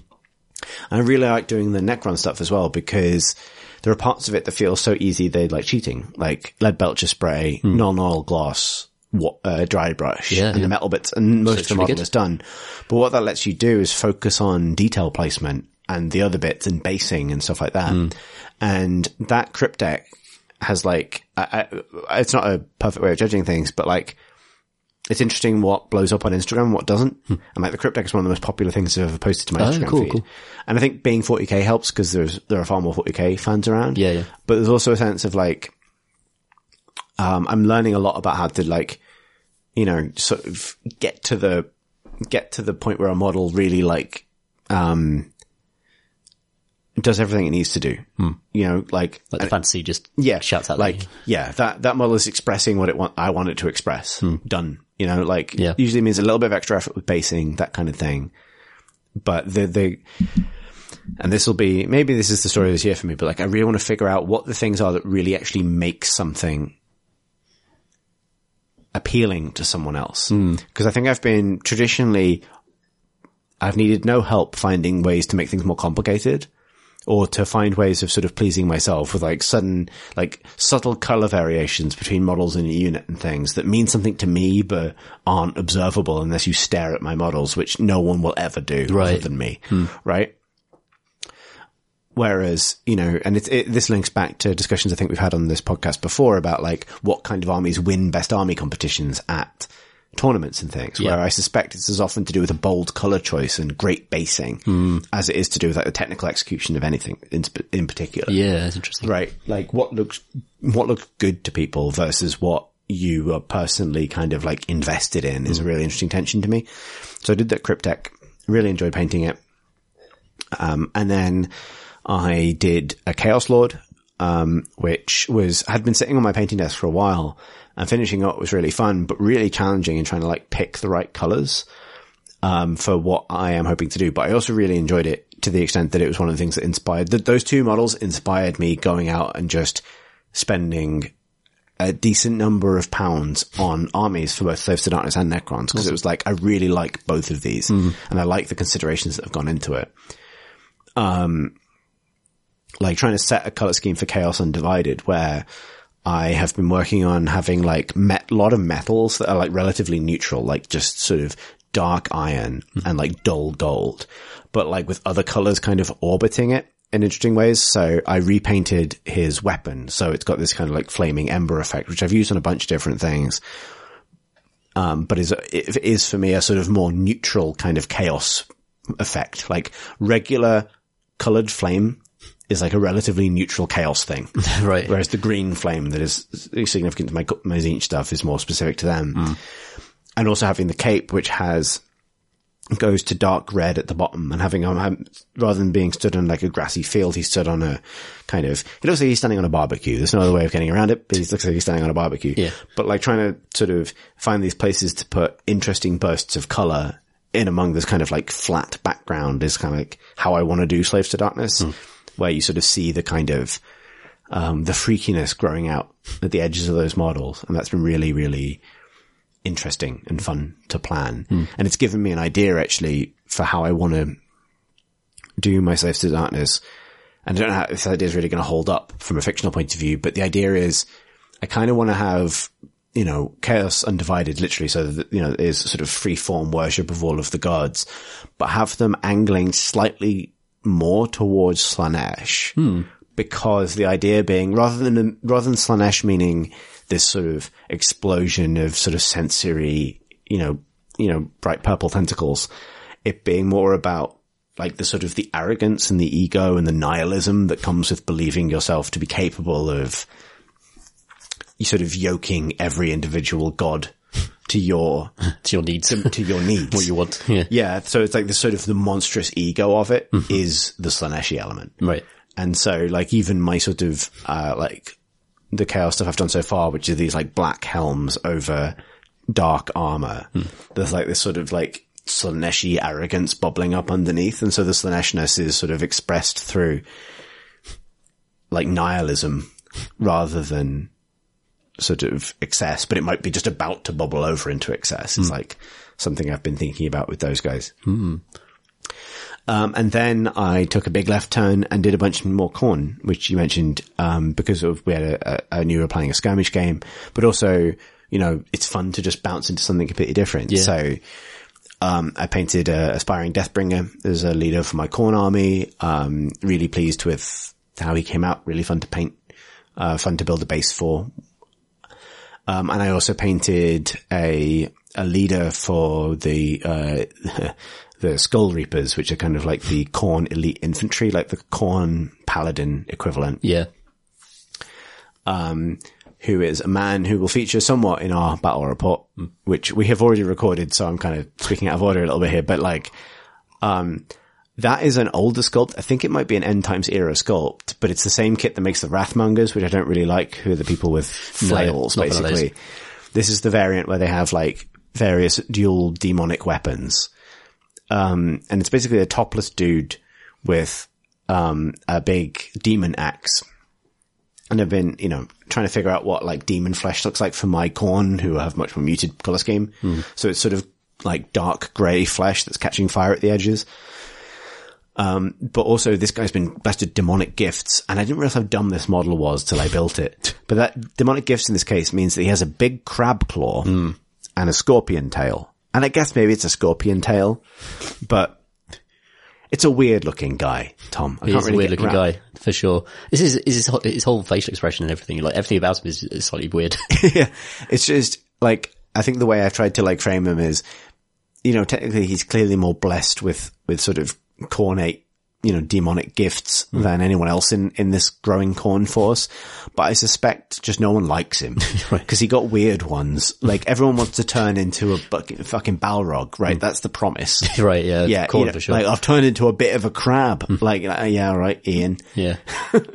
Mutated sideways. Yeah, exactly. Trying to mutate upwards. Um, but it's been really fun to just bounce around between projects like that and, and tick things off the list. And I'm adding to the list probably at a, a rate I won't catch up with, but, um, it gives think- you the freedom to pivot, doesn't it? Like having those Yeah. models there, it just means like, well, maybe this weekend I'll break out this battle force and start trying this. yeah, and I think the, the old mindset I had was like, I need to finish my Tzeentch before I do anything else. And I've still got base coated Kairic Acolytes waiting to be painted and they will get painted. Next thing on my painting table, however, is the Dark Oath for Underworlds. Yeah. and like, but it teaches you what you actually enjoy. Hmm. I think just jumping around, like, I realized that I wasn't excited about painting Space Marines, so I got rid of my Space Marines. Yeah. You know, and I'll just do other things for a while. Hmm. And I've still got some, you know, I've got Adeptus Mechanicus and Gene Stealer Cult stuff wait, left over from Forgebane and the Kill Team box, but I don't mind if they take a while to get to. Yeah. Cause I like both, I love both sets of models, but, you know, I'd, I'd love to do a Necron army this year, I think. And hmm. I, you know, I just kind of, yeah, it, it, it helps a lot to, I think, just sort of paint lots of different things and, and let that guide what your interest actually is. Yeah. That's awesome. Yeah. I like that. It's been quite positive, really. Yeah, been positive. Um, I mean, it obviously led to me completely breaking my rule about expanding my chamber, but, you know, No, that's really cool. I love the idea. Of, uh, to me, Blackstone Fortress feels like a series of short burst projects because they all ha- they're all made of different materials. They're all got different vibes and color schemes and things. And that, I found that really refreshing as well. It's one of the things I've most enjoyed about it. Also, not having to paint gold hardly ever on anything. It's been wonderful. Yeah, I think I think that's the thing is this this method of painting has made it feel less like a job hmm. because often I think you get into the sense of like even I was you know fully planning to keep working through Blackstone Fortress till I finished it, but that felt like a way for my brain to go. This is when you know you're done. Hmm. You know, this is a way to paint a lot of different things without feeling like you're going completely off the rails. Yeah. Uh, and actually, it's been fun to just bounce between things. And, um, you know, recently my painting has taken place in, in our living room and, and my partner Pip's really into jigsaws. So we sort of sit and I paint and, and she does a puzzle and it's hobby really, time. it's really nice. Yeah, it's it's like, and it doesn't really matter what I'm painting because it's not become about what I'm actually doing. It's become about sort of just the time you spend doing it. And that is, I think, a much healthier approach. And it's, I- I'm still processing this and it might be something I discuss, return to, but it's changed the way I think about my shame pile as mm. well, because it's gone from being, oh God, I've got to finish this or else I have wasted this investment or whatever to being, okay, this is what I've got. What do I actually want to do? Yeah. And so it actually becomes a sort of broader possibility space of like, maybe I fancy doing some terrain. Hmm. I'll go and do some of that terrain I've been leaving rather than like, okay, must plan and schedule this because the goal is to no longer have this, you know? Yeah. That's right. Yeah. So let's talk about this month's game we played. Yeah, it feels like after the last game we played, the biggest game of Age of Sigmar we've ever played, with massive consequences, it felt like we had to reset, maybe maybe take take the scale down a little bit. Yeah, and this is our also opportunity to try out the new Age of Sigmar skirmish rules. Yep. which were published in White Dwarf. And, and also to be clear, um, because we've done this before, we're recording this battle report sort of, or battle discussion, I guess, uh, first, ahead of doing the rest of the podcast. So I suspect we're going to talk about White Dwarf and, and some of the things Yep. in this month's issue. Um, but yes, this is us bouncing off the, the skirmish element specifically and kind of putting these rules to the test. Yep. And so, um, this was, I like, I don't think I was necessarily expecting them to completely reissue Skirmish through the magazine like this. No. And it is a very lightweight set of adjustments in order to make Skirmish play possible. But at a top level, I kind of, um, I immediately appreciate the kind of sensible changes that have been made, particularly when it comes to things like, um, warband composition. Yeah. And so on. Yeah, it loosens things up a little bit. Like your warband has um has to adhere to one of the Grand Alliances, but there are no particular rules for what percentage of your force is made up of any particular you know army within that Grand Alliance. So you could create a kind of a cool mishmash mob of order or chaos or something like that, and and run them all together. We didn't today. We stuck to our our favourite kind of you know Grand Alliances. Um, but yeah, that's a really nice move. Uh, it feels like the the pointing is less restrictive in terms of the heroes you can take and stuff like that. Feels like you, you, there's more available at least. Yeah. So, you know, one of the biggest changes is determining the sort of skirmish points value of a unit is more to do, it is a formula now hmm. rather than sort of skirmish points values being issued. Yes. Which means this rule set, even though it's obviously never going to be perfect, and I think skirmish is still a, a part of the game where you kind of agree to certain common sense kind of, hmm. let's not mess around with this Sure. sort of elements.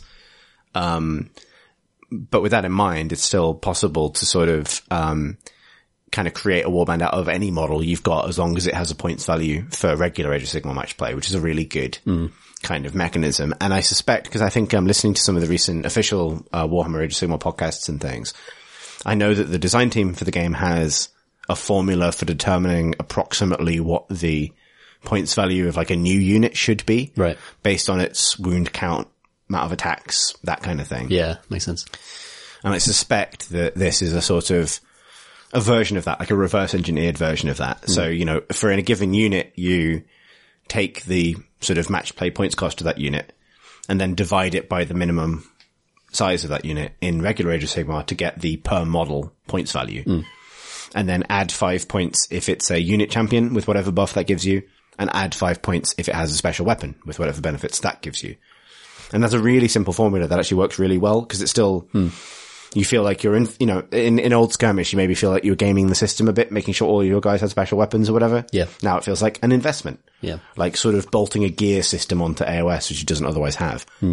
It's not too complicated, and I really like the idea that they're, uh, the barrier for having access to skirmish rules is a six pound magazine rather than maybe like a, I can't remember how much the book was for A six pound book. It wasn't a very expensive book. Oh, what, the original skirmish? Yeah. Oh, that's reasonable then. Um, but yeah, I, I like the idea it's kind of part of the new White Dwarf and that, that increases the scope of what White Dwarf could do, which I'm sure we've spoken about already in the podcast. uh, but yeah, it works really well. Um, I think it's good. I think you do have to, uh, as Chris says, just common sense it and narrative it and not sort of, I think there's going to be stuff that breaks it inevitably. There's going to be certain hero combinations and like, um, the ridiculous brand switch spell and the way that targets units and a unit, every individual is a unit. Um, that, that stuff is still going to be like overpowered probably. Uh, but playing sensibly, it's perfectly good, um, it's a perfectly good setup and you're going to get some good games out of it. And the White Dwarf comes with a bunch of scenarios as well, which Yeah. like loads. And I think it's an ongoing support thing as well. So they're going to give campaign rules and more scenarios in the next, yeah, nice. in the next issue. So it's Going to grow. This was very much, this wasn't necessarily the start of a skirmish campaign for us or with any persistence. It was just us trying out the, the rules. Yeah. But it was an excuse to get playing again. And I think it's been a while since both of us played AOS. It was kind of a nice, yeah, slightly relearn some stuff. Uh, I, I don't know, a few rules checks, but yeah, Yeah, it's Ultimately, good. it's easy So- enough. Um, I, I wanted to bring Khorne to this, so the, Hmm. the new Khorne stuff that I had painted up, so my aspiring Deathbringer and uh, ludicrous Scorpion Man, Ah, he's hilarious. Not really um, who is a, a Skull Reaper champion who has a scorpion tail and a scorpion claw and big horns and may, like, I think has been blessed by Khorne with just looking like a dickhead. yeah, um, there's a sense he's not very well liked within the warband. But it's nice to have a few more extra sort of models in the Khorne warband, And actually one big change. So we went for 250 points pretty much. We ended up Yes. close to 245 for balance, but, uh, 250 points is the sort of recommended match play level for, uh, new skirmish. And compared to what you would get at the kind of recommended starting point for old skirmish, it's, dram- you get dramatically more. So, you know, old skirmish had the problem of you needed to have a hero and a few other models to start with. Yeah. And that was impossible for some factions because the heroes would be like, you know, starting point values would be 25 to 30 points and you would, you'd have a hero that was 24 points. and it was like, okay, that's almost my entire thing. Yeah. Whereas both of us had 100 point heroes and like a decent chunk of extra models. So I had my aspiring Deathbringer, three regular Blood Warriors with two weapons, the uh, Skull Reaper champion Scorpion Man, and a Blood Crusher. So a big metal man riding a big metal rhino. Yeah, he looks rad. Uh, I wanted to try and use some uh, Stormcast units I never really get the chance to use in match play or larger scale games because they're perhaps not as efficient. Um, but in skirmish they're a laugh. Uh, so I took three Griffhounds, um, and I took uh, a prosecutor who I never tend to normally use in the games. even though They're not bad. Um, and I, the general, the hero was uh, a Knight Zephyros. I really love that model. Yeah, the model's super good, especially if she leaves me off a rock with two axes, about to mess up some heroes. Um, yeah, she's basically a Stormcast assassin, really. Like the, the idea is that she's super fast and that she like, she can ride the Winds Etheric on the back of some Gryph-chargers if there are any Gryph-chargers around and then pop out and murder a hero. That's kind of her, her whole fantasy, like what she's about. Um, what else did I have? I also had, uh, her bodyguard, which is, uh, a Sequitur with, uh, a great mace. And that was it, I think. Mm. Yeah. Yeah. So, Small, manageable and mobile. Yeah. Mm. and so, and this also gave us our kind of like story hook because Yes. this is the first AOS game we've played since the, um, the big honk that hmm. signaled the end of the final, the last campaign. This isn't necessarily the start of a new arc, but something I've been thinking about, about the way that Tom winning that campaign affects the landscape of the story is it basically makes it very difficult now that all of the sort of realm gates are within the control of order, that kind of thing, it makes it very difficult for demons to manifest. So like my old kind of demon heavy force is kind of going away. Yeah. And makes it very difficult for them to manifest in this particular part of the realm of metal. But it's not, um, but that doesn't mean that every chaos worshipper has vanished or these sort of old chaos factions that have been knocking around have gone. So it's more like the sort of followers of, of Khorne, Slaves to Darkness, also Tzeentch cultists and things have kind of gone underground. And now the sort of task facing the Stormcast less sort of rather than defending against the kind of massive onslaught from one particularly corrupted part of the landscape, it's more like kind of guerrilla war and like, you know, um, trying to counter these sort of chaos forces wherever they rise up.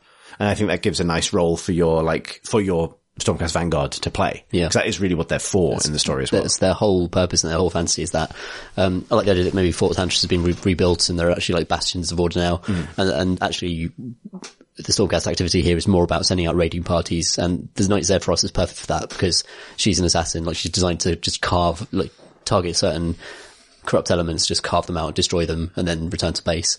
Uh, so these kind of this was one of those raids, I think. And the the the uh, prosecutor, who's like a winged stormcast with a pair of hammers that he can throw, um, like, he was basically like a scout who goes ahead, and the others are on the ground, and they kind of it's like a fast attack force that seeks out chaos and then strikes when when they spot a, a good target. Yeah. that's what happened in this skirmish battle. I think that's the thing I really like about skirmish battles is they feel much closer to the way Warhammer combat happens in the novels where you have this sort of mix of different units. Yes, yeah, And so you can kind of imagine the personalities of the individuals. individuals, which is the point of skirmish combat, I think, Yeah, in, in every yeah. game system. yeah, Um, so, um, so the, yeah, and, and so my, my Khorne force, my, I, I think I've decided now, I think I may have even, I've said this, that I'm kind of happy to keep my Khorne force to kind of like an elite thousand points and not kind of overdo Khorne beyond that. So I've always seen my kind of Deathbringer as being probably the leader of this army, like rather than going for a Mighty Lord of Khorne or one of the kind of more traditional leaders. Yeah. Because I really like the model. Um, so I kind of like the idea that this might have been like a raid by Khorne, but with the Zephyros coming in, maybe with the express purpose of both repelling this sort of, uh, chaos force, but also particularly assassinating these leaders, Yeah, like coming yeah. in to kind of like try and cut their head off, the eight-headed snake. Absolutely.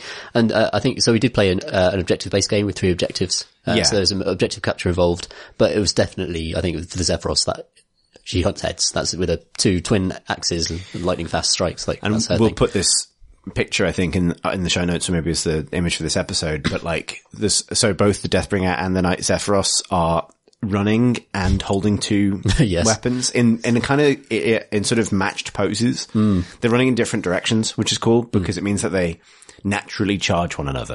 Like, Yeah. like I had this thought while we were playing this game that like if I ever wanted to do a dual diorama, I might just take the Deathbringer I've already done and paint up a Zephyros. Yeah, be facing perfect. him because they they really naturally the pose is really supernatural. So I suspect we've got another rivalry on our hands between Yeah. two different heroes. new basically. heroes and new kind of new styles. Like, um, anyone who heard the last podcast knows how, how messed up Tantris is now. He's just so, so, so broken. uh, and, uh, I like the idea of these kind of fresh new recruits coming in and actually shaking things up and, you know, a- Yeah. a different type of war, different type of army. Yeah, so the, the scenario we played was from the New White Dwarf. It's called Hold the Center, and it's basically, you know, a fairly, like, so it's, it's sort of diagonal deployment, but in a sensible way that it wasn't too difficult to figure out. Yeah. Uh, three objectives, one in the center between the two deployment zones and two to the either side. The side objectives being worth one point each, the central one being worth two points. Um, and control of an objective, which I think is a universal rule for skirmish, is determined by whoever has more models within three inches, rather than it being a sort of, you know, Big bubble wholly within. big bubble. Yeah. Yeah. This was great because, um, the objectives are like 12 inches away from another objective and given the average running speed of a model in Age of Sigmar. it's just a very well balanced. It means that they're, they're just far enough apart for you to have to make decisions, but they're close enough that you can do runs and things to try and change up the, the, Yeah, it means like a good charge can cover the distance Yeah. between objectives, which is yeah, so about that, right. That gives you space to actually maneuver and change, change the game. So yeah, so um and and like and it's interesting because we both had like my army had no ranged at all. So all all melee weapons all the time. Basically no way of doing damage outside of the combat phase. Yeah. But loads of things that sort of react off that, which I think this time was the time I got a handle on why Khorne stuff is good. Um so there are fun things like the fact that blood warriors um always fight. So if, if you kill a blood warrior in the combat phase, it fights you immediately. So it doesn't really matter, um, when you kill them to some extent, which in skirmish, which has, you know, a much more, you know, because every model is a unit that the good, one of the best parts of AOS, that kind of deciding who goes first in combat becomes much more complicated Yeah. because there's far, there's loads of it happening Yeah. but also Blood Warrior is complicating that in a really cool way because you can maybe fight and kill a Blood Warrior, but it will still get to fight you. So that kind of introduced all these really cool complexities, but like that compared to like the sheer durability of the Stormcast. I don't know, it was, it was a fun, we got a fun game out of basically just melee combats, which hmm. I really liked. And that's something that you've kind of perhaps always missed out of Tzeentch because Tzeentch has some melee competencies, but not much really, like corner, Yeah. corner there to fight. And I do, I do really, really like the close combat phase of the game. It's still my favorite because of the activations thing. Yeah. And because it always matters and because there, you have so many ways of moving in and out of combat, like run retreats. If you've got flying units, they can retreat in certain ways to get onto objectives. So I, thought, I always find getting in and out of combat to be a really interesting game and the combat itself with activations to be a really interesting game as well. I think that whole phase is, uh, they've nailed it really. Yeah, yeah. And it works really well in skirmish. Uh, uh, So in skirmish, every single individual counts as a unit basically. So you activate them all separately as though there's different units, which is why that you get a lot of intrigue in the combat phase. So we should talk about what went down. So basically, I finished setting up first, which meant that, um, uh, so you took the first turn, basically. I did. Yeah. Uh, basically rushed out. I sent the dogs after one objective, all of them. Uh, I sent the prosecutor, perhaps unwisely, to the central objective. And I would say the central objective scores two and the, the peripheral objective score one each. Uh, so there's uh, always, it's a pretty standard Warhammer scenario Yeah. balance. Um, I lined up the Zephyros and her, uh, sort of bodyguard, the Sequitur, uh, to go after the other peripheral point. And basically just moved out and just scored four points straight off the bat. Uh, I've got a few like basic ranged attacks, but they they whiffed if they're in range, and that was it. It was basically just straightforward first turn. Yeah. grab the objective, score four, and now try not to get too messed up for the rest of the game to try and hold on to that four lead. Right, yeah. So my first turn, I, because my plan had been to send, so my plan had been from the start, um, wait to see where you're deploying the dogs Yes. and deploy the Scorpion Man, um, in a position to contest wherever they go, because I assumed they would go for one of the objectives. And the reason for that is the Scorpion, I misunderstood something about, and I keep forgetting this about the dogs, is that the dogs have more wounds than a Stormcast. They do. They don't have any armor save, but they've got three wounds each. Yeah, so I always assumed they're going to be easier to kill than Stormcast, and I think it's somewhat of a toss-up if you have Rend. Like, it's, you know, because Rend doesn't do anything against the dogs because they don't have saves. Yeah, so, they care for sure. so the extra wounds, um, but the idea is, so the, the Scorpion Man, one of his rules is, um, when he kills one, th- in skirmish, it's interesting because the way it works in, um, in base AOS is when you've killed a number of models equal to the current number of models in the Skull Reaper unit, they reroll failed hits. Yeah. And when you've killed double the number of models, um, compared to the number of models in the Skull Reaper units, they reroll, um, wounds as well. But with one Skull Reaper, that means one kill is reroll hits, two kills is reroll wounds. Yeah. Which is a nice way of bending skirm, you know, bending skirmish towards the, you know, to get an advantage. So my idea was always throw the Scorpion Man at the dogs so he can kill them Just and them. just get the buff, basically. Uh, that was actually not a great idea because the dogs collectively amount to like nine wounds worth of dog. But anyway, so um, you'd send all the dogs in one direction, so I sent him in that direction. Um, and then I sent the uh, Blood Crusher. Uh, basically, I was in the position where even though Blood Warriors are quite slow, five inch move, um, all of them would be able to move normally into a sort of seven or eight inch charge. And then I got a really good series of charges off. So in that one charge phase, the Scorpion Man made it into the dogs, uh, and therefore contesting that objective. My leader and another Blood Warrior made it into the Prosecutor in the middle, and the Skull Crusher on his Rhino kind of burst through a little ruined doorway and smashed into both. Uh, he rolled a double six, so it was a 12 inch charge. Um, smashed into both the Sequitur and the Zephyros. And because he has a chance to do mortal wounds when he charges, he did uh, one mortal wound to the Sequitur. Um, but then in that combat phase, I whiffed almost everything. Like the, the, the Skullcrusher whiffed everything.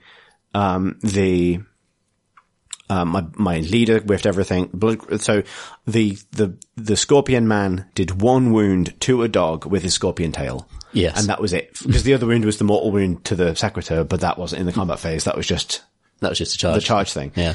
So it, it was a sort of a really good sort of high impact kind of start, but it meant that I couldn't get any of the directives off you because, well, I could get the central one off you because I outnumbered you there. Yeah. But the rest of it was just sort of like, oh shit. And I, um, and I lost the, uh, Skull Crusher for my trouble. Got torn apart by the Sequitur and Yeah. your Zephyros. Yep, got his head chopped off. Um, and that was quite, you know, quite a lot of wounds in that big old, uh, big old boar. So I was quite pleased to have him off, and he's quite mobile as well. So like, if he claims one point and kills some stuff, he can just go to another place and be replaced by a mook. Um, so yeah, there was it was an interesting, interestingly poised. I like these multiple objective skirmish battles. Our favourite is that we tend to play normally is um, the treasure hunt one, where there are like, Yeah. which I think they've adapted slightly to have five points now rather than four.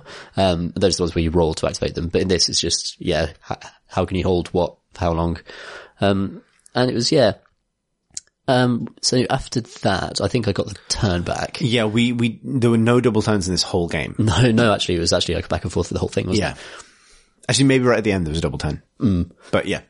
Uh, so essentially, the the the top uh, objective where my uh, Zephyros and Sequitur had killed the boar, I left the Sequitur on one wound on that top objective just to sort of like keep hold of that one pointer. Yeah. And sent the Zephyros after the center, having seen what she could probably actually do. Uh, I also had an, uh, one of the items on her, the artifacts, that gave her extra rend. So her, she's like rend two with six attacks, which is very good against Heavily armored Khorne. heavily armored Khorne. Yeah, so she, she she was like pretty well placed to take out a lot of them. So she she started rushing towards the middle. Uh, You also committed your third dog Yes. to the, the big multi-dog versus Yeah. Scorpion Man melee. it was three dogs on Scorpion Man, and that was a very it's a good, very good photos from that absurd absurd combat. Uh, and that was it. Yeah, I can't remember what I really killed. I think I just, was that, that turn, that combat phase went heavily towards me, despite Yeah. it being your second turn. Right. I killed the prosecutor, a dog, uh, with the tail again. His, Yes. his demon axe was useless. The tail was doing all the work. And, um, The Sequitur was like in transit. No, the, the Zephyros was in transit. yeah, she was running between the two. Yeah, yeah. That was it. And then it was over to you. Yeah, and so I, I sort of had a decision to make once the prosecutor had died was I realized that I didn't want to be fighting your Zephyros on one of the objectives. Right. I'd rather leave someone on the objective to keep scoring it. Yes. And fight you in the middle, basically where you were. So I, um, I charged the way I sort of moved the two guys that had failed their charges and the guys who charged into the middle was to put one person onto that central point to score the two points. Cause I was, I was at a heavy points deficit at the start hmm. and then really wasn't able to score something in my first turns because all I could do was contest Yeah. and have maybe an equal number of people on those points. And so I moved my general and another blood warrior off the central point and threw them towards the Zephyros. And then put another guy in a position where, depending on the size of his charge roll, he could either charge the Sequitur in the corner or, or your general. Yeah.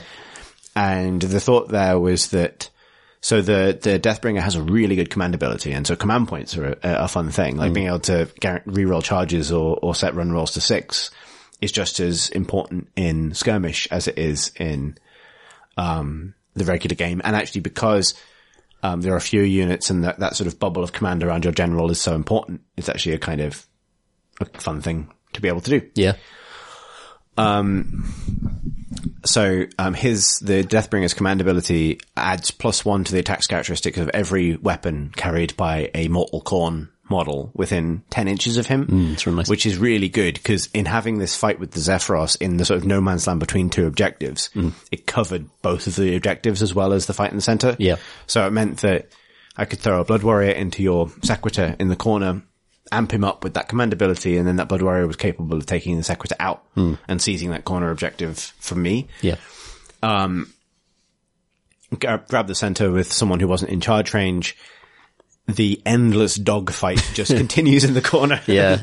they really cancel each other out. They, yeah, they just, um, so maybe we haven't dwelled on that enough. Basically, neither were able to do anything to each other, really. Three dogs versus one scorpion man. That's a wash. That's a wash. apparently. yeah. That was like, forever. Um, so they were just sort of fighting each other in the corner forever. Um, and then it was this huge clash between a big chunk of my remaining stuff and the Zephyros. Yeah. And, um, my general with his six to eight attacks when he uses his own command ability, the, the turn I, he gave, had eight attacks, he whiffed all of them He- every, none of them like went. so Uh, he and it actually created this really sort of dramatic moment because um, even though they're quite similar like by default they're both dual wielding heroes that cost 100 points with six attacks Yep. the zephyros is a hero assassin and the deathbringer is designed to wade through chaff Hmm. so it felt appropriate that when they met each other she had quite a big advantage She just neutralized him in combat. Like I could imagine them just like a, a blur of axes, and she was like deflecting all these blows as he was like trying to attack. it was a cool duel basically It was a cool duel, yeah. Uh, they were really well matched. I can't remember what happened next. I think it was, um, so I had lost the top, Yeah. uh, peripheral point. The central one you had already, and there was a kind of stalemate happening towards the other end. Hmm. And basically like, I, I basically stayed in this situation for a while, just killing stuff with the Zephyros. yeah um, so like an- another Blood Warrior charger, I think yeah you also had to retreat so you lost you did eventually lose two of the dogs I did. and retreat the third one Yes, so I sort of abandoned that bottom point and thought, well, if I'm going to have any chance at all of scoring enough, I need to Yeah. get, get this dog in range of the central point. So I uh, retreat ran uh, and used command point to turn the run to a six, and the dogs are pretty quick anyway. So was, they were almost the dog was almost able to get into range to cancel out at that point, or you know start to give me a chance to retreat onto it with my Zephyros and score it. Um, but there was the three inch bubble from the um, the one uh, blood warrior who's standing there that's just about stopped him from getting in, in range of the point. Uh, so wasn't quite able to cap it so dramatically. Uh, and then meanwhile the Zephyros was just like chopping up a blood warrior and sort of like laying into your general. Yeah, so the the Zephyros and my general uh, and the Deathbringer got each other down to one wound and two wounds, Yeah. um, respectively. The Zephyros um, managed to kill my Deathbringer, Yep. Gen- hero but I got through the battle shock without a problem, which is good. By this point, I'd sort of gotten quite a big points lead. the um, uh, Blood Warrior on the point managed to kill the dog that Yes. had rushed towards him. And then sort of on my final turn, my fifth turn, I threw basically every remaining Blood Warrior at the Zephyros, more for plot reasons Yeah, than anything sure. else. Um, and they got murdered to a single man remaining. Hmm. And then on your final turn, you managed to kill that guy. Yes. But when Blood Warriors die, they also get to fight back. Hmm. And then that guy, when he fought back, managed to take out the Zephyros, Just the one wound left. So they managed to, they cleaved each other to pieces. which meant that there was actually a single survivor of this entire game. And Yeah. it was the ridiculous scorpion man who had simply run into a corner, fought some dogs, shouted a lot, and then, Opened a chest. and Exactly. happily won the game. Everyone, everyone else was dead. It was a bloodbath. yeah, exactly. So yeah, it was- which is kind of a testament to the fact that it was relatively balanced despite being a kind Hmm. of mad kind of mismatch of It's strange mismatch. units. Yeah, for sure. And yeah, I I think the, from the Stormcast perspective, the story was like the Zephyros, um, just carving through everything that she fought pretty much until like eventually be taken down by one heroic blood warrior. But just going through a Deathbringer, going through like, I think she went through a couple of other blood warriors as well. Uh, so she just carved a swathe through the battlefield and that feels to me like a, the emergence of a new hero. Like she's really good at what she does. She's really and a very efficient. specific rivalry. Yeah. Like I, am sort of going to sort of say that I think my Deathbringer managed to survive this Yeah. battle, possibly because she was unable to land a killing blow because she was ultimately taken out, even if Mm. Yeah, you know. just swatting down. He, I, I imagine him crawling out of the corpse pile at the end of this. She's obviously reforged somewhere. Yeah, reforge, she'll be fine. But, you know, but like, the crab claw man comes along and like hoists him out of the, And the guy still thinks he's an asshole. yeah, exactly. no one likes the crab guy. No one likes the crab guy.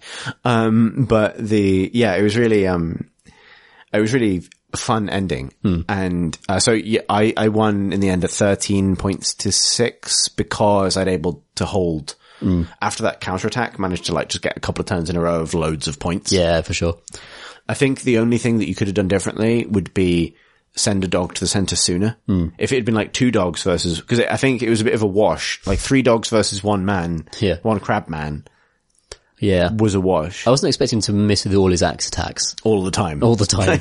so you should have killed those dogs pretty much a lot quicker. I think maybe the way I should have done it was to put the, uh, put Mozephyros and, um, the secretary into the middle, not realizing how much they could kill actually. Like they are, and the, the, um, the secretary in particular never really got a round of combat in uh, outside of, you know, fighting the giant boar.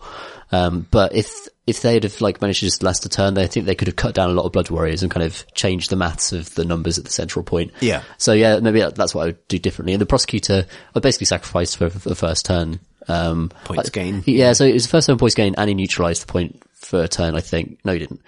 Yeah, so I could have used him better. He did neutralize it for, no, he didn't because I managed to get two charges. No, I should have used him to just hold on to one of the peripheral points and just be a nuisance, basically. Um, so yeah, because he's not very, he's, he's not very tough. He's just a normal Stormcast, four plus save, two wounds. And he's not going to kill very much either, even with, as a champion with three attacks, because his hammers are a bit rubbish. Yeah, I guess with an 18 inch ranged attack that the prosecutors have, mm. like he could have hypothetically Poked off a blood warrior I was thinking about that, that like my complete lack of range, like if there had been judicators or like hurricane Yeah, that'd be crossbows in your army, that would have yeah. made like, cause when I, I didn't know what you were going to bring, I had the theory that the blood crusher's job would be to chase wizards and ranged guys. Right, yeah. Like, and just try and get rid of them. Because it is a big threat to that army that they're quite slow. Yeah. And they have, you know, they have a healthy four up save, two wounds, but you're not, you're not getting any value out of the turn you're getting shot at. Oh yeah. Oh, if it was going to be like efficient about it, I'd have taken a, um, would definitely have taken a, a, an archer because the champion gets the mega shot. Yeah. And it only costs five points to upgrade them to be a champion and they, they get the crazy kind of 2d6 hits arrow, uh, that almost always hits. And that would have been pretty bad because that's Rend 1 as well. So it'd been quite bad for heroes, pretty much most of your army. Uh, the bolt storm, the kind of, the snipers that I've used in skirmish before, probably a bit too expensive for this, though they would have been ridiculous. Like it would have been pretty bad. They'd have taken out a couple of things, I think. Uh, so yeah, I'd have taken some shooting if it was going to be like, I'd have taken a paladin as well. Just three wounds, four plus save, and does multiple wounds and has a big hammer that really, really rends off like Khorne stuff. Yeah, yeah. But so if you, it's, it depends how you want to build your lists really. Like if you, if you want to, if, I knew I was facing Khorne, so I knew it'd be like loads of armor, but I just chose to take a more fun army with dogs in it. And uh, and it was fun. That's it was fun. Yeah, it was really good. I really enjoyed it. And it's fun that we can have a sort of discussion about what did and didn't go right simply from a kind of positioning point of view rather Yeah. than a sort of, Like a we both had sort of dice like view. extremely cold and hot dice at different points. Like, Yeah, I had really good charges and terrible attacks. Hmm. Um, you know, a couple of times when, I went, when it went right, obviously, but that's Yeah. how it works.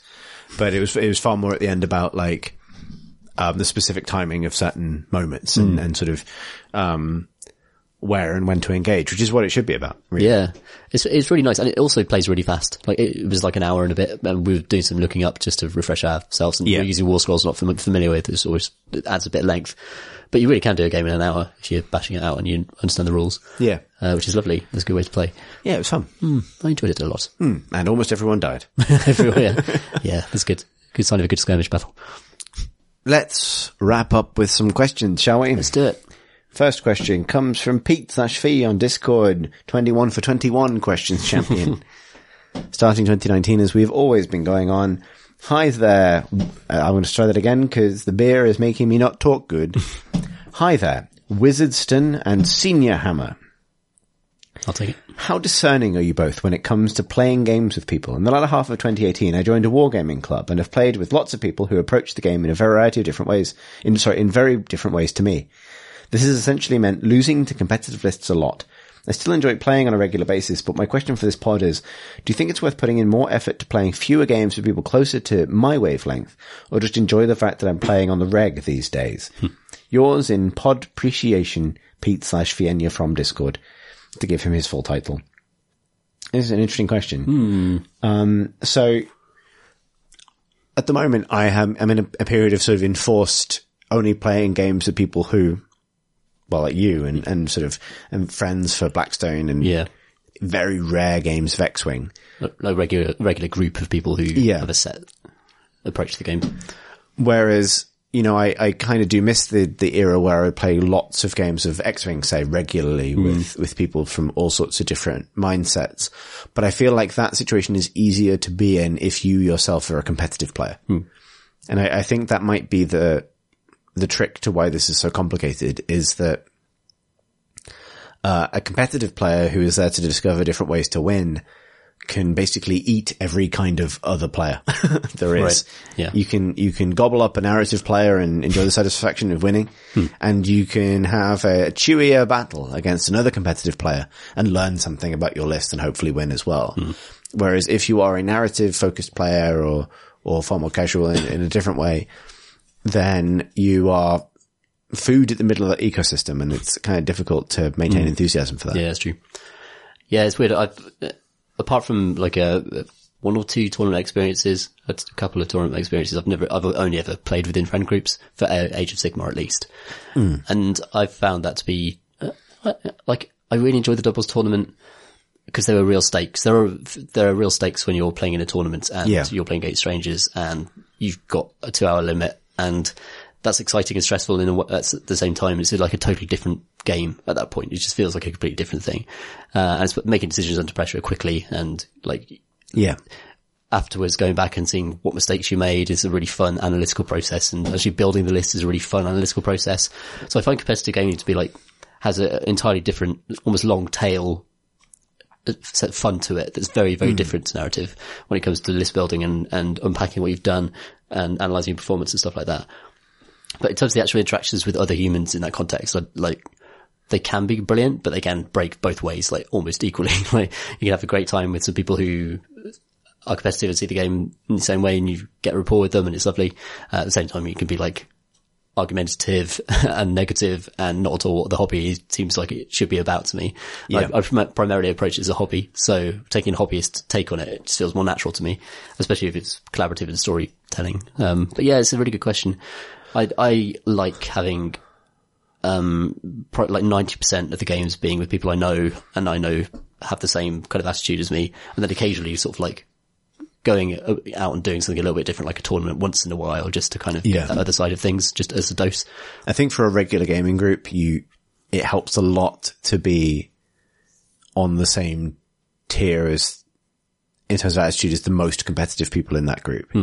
Like I, I remember when I started getting back into this whole thing and, and I started playing X-Wing and I, the first club I went to, um, I was definitely more competitively minded than a lot of people there. So I was in that position of being the person that like, I wouldn't necessarily like be, uh, well, X-Wing at that time as well was in a kind of sweet spot of balance where it wasn't necessarily even possible to netlist the hell out of it. Right. I, I subsequently look back on that as a bit of a golden age, but it was, it was certainly possible to be trying to figure out the game at like a certain level where you take certain assumptions into account. So if we want to say that like one of the weaknesses of X-Wing, even X-Wing first edition, even if it's, even at its most balanced was that like certain upgrades were basically stapled to certain pilots and certain ships. Yes. Because they worked so well. Hmm. And so that provided like the competitive baseline for the game. Like Soontir Fel, the TIE interceptor ace, always has the, the, the talent push the limit because it fits what he does so well. Hmm. And that would be like a baseline and you'd figure out squad mates and other builds that built around that, but you would all be building from a similar set of assumptions about what the basic level of efficiency was. And if you played with someone who tried experimenting with something else on that pilot, it would, it would be like having a different floor for the game. Right. Like a different kind of, you know, um, variability kind of, um, level for the game to the point where if you, you know, it just wasn't really fun because it's like you, you, you know, the, the shared set of assumptions are what make the small decisions you make interesting. And someone else putting themselves at a huge disadvantage doesn't help.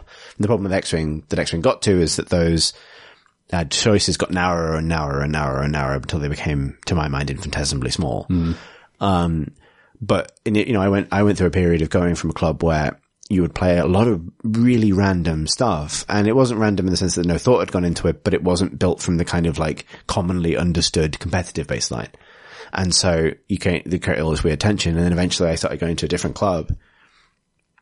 Um, basically at the sort of suggestion of a friend, um, and encountered basically players who were much more experienced at the game. And I started have a much better time Right. because all of my games were sort of on or just above my level. And I really enjoyed, like, that was my kind of golden period for X-Wing personally, because it was like every game was teaching me something. And every, I felt like every player was better than me or like, because we were all playing from a similar baseline, what ultimately mattered was individual decisions being made during the game rather than at the list building stage, which is where it really shines. Yeah. Um, and so maybe that's a different way of saying the same thing. It's like you all have to have the same list building attitude so that your game decisions are the thing that matters. Because if you're going to a club where everyone is building lists with completely different criteria, it devalues your in-game decision making hugely because there's just no comparing like a list built because you love this particular story versus a list built because this combo wins most of the time. Yeah. Hmm. I feel like that was maybe not an answer, but like, I, I mean, it comes down to the personality of the person playing, doesn't it? Like, you, if you, if you enjoy being challenged, then a competitive club works. Uh, but is it also X-Wing doesn't really have that narrative dimension in the same way that Warhammer does necessarily. Like, it can do if you really want to, as, as you've done, Chris, like fly list that just because you love the idea of Yeah. a certain aces combination that- from the films, or whatever. Yeah. and that's a really fun way to approach it. But it does feel like you're trying to make your own fun in a context that doesn't really re- reward that.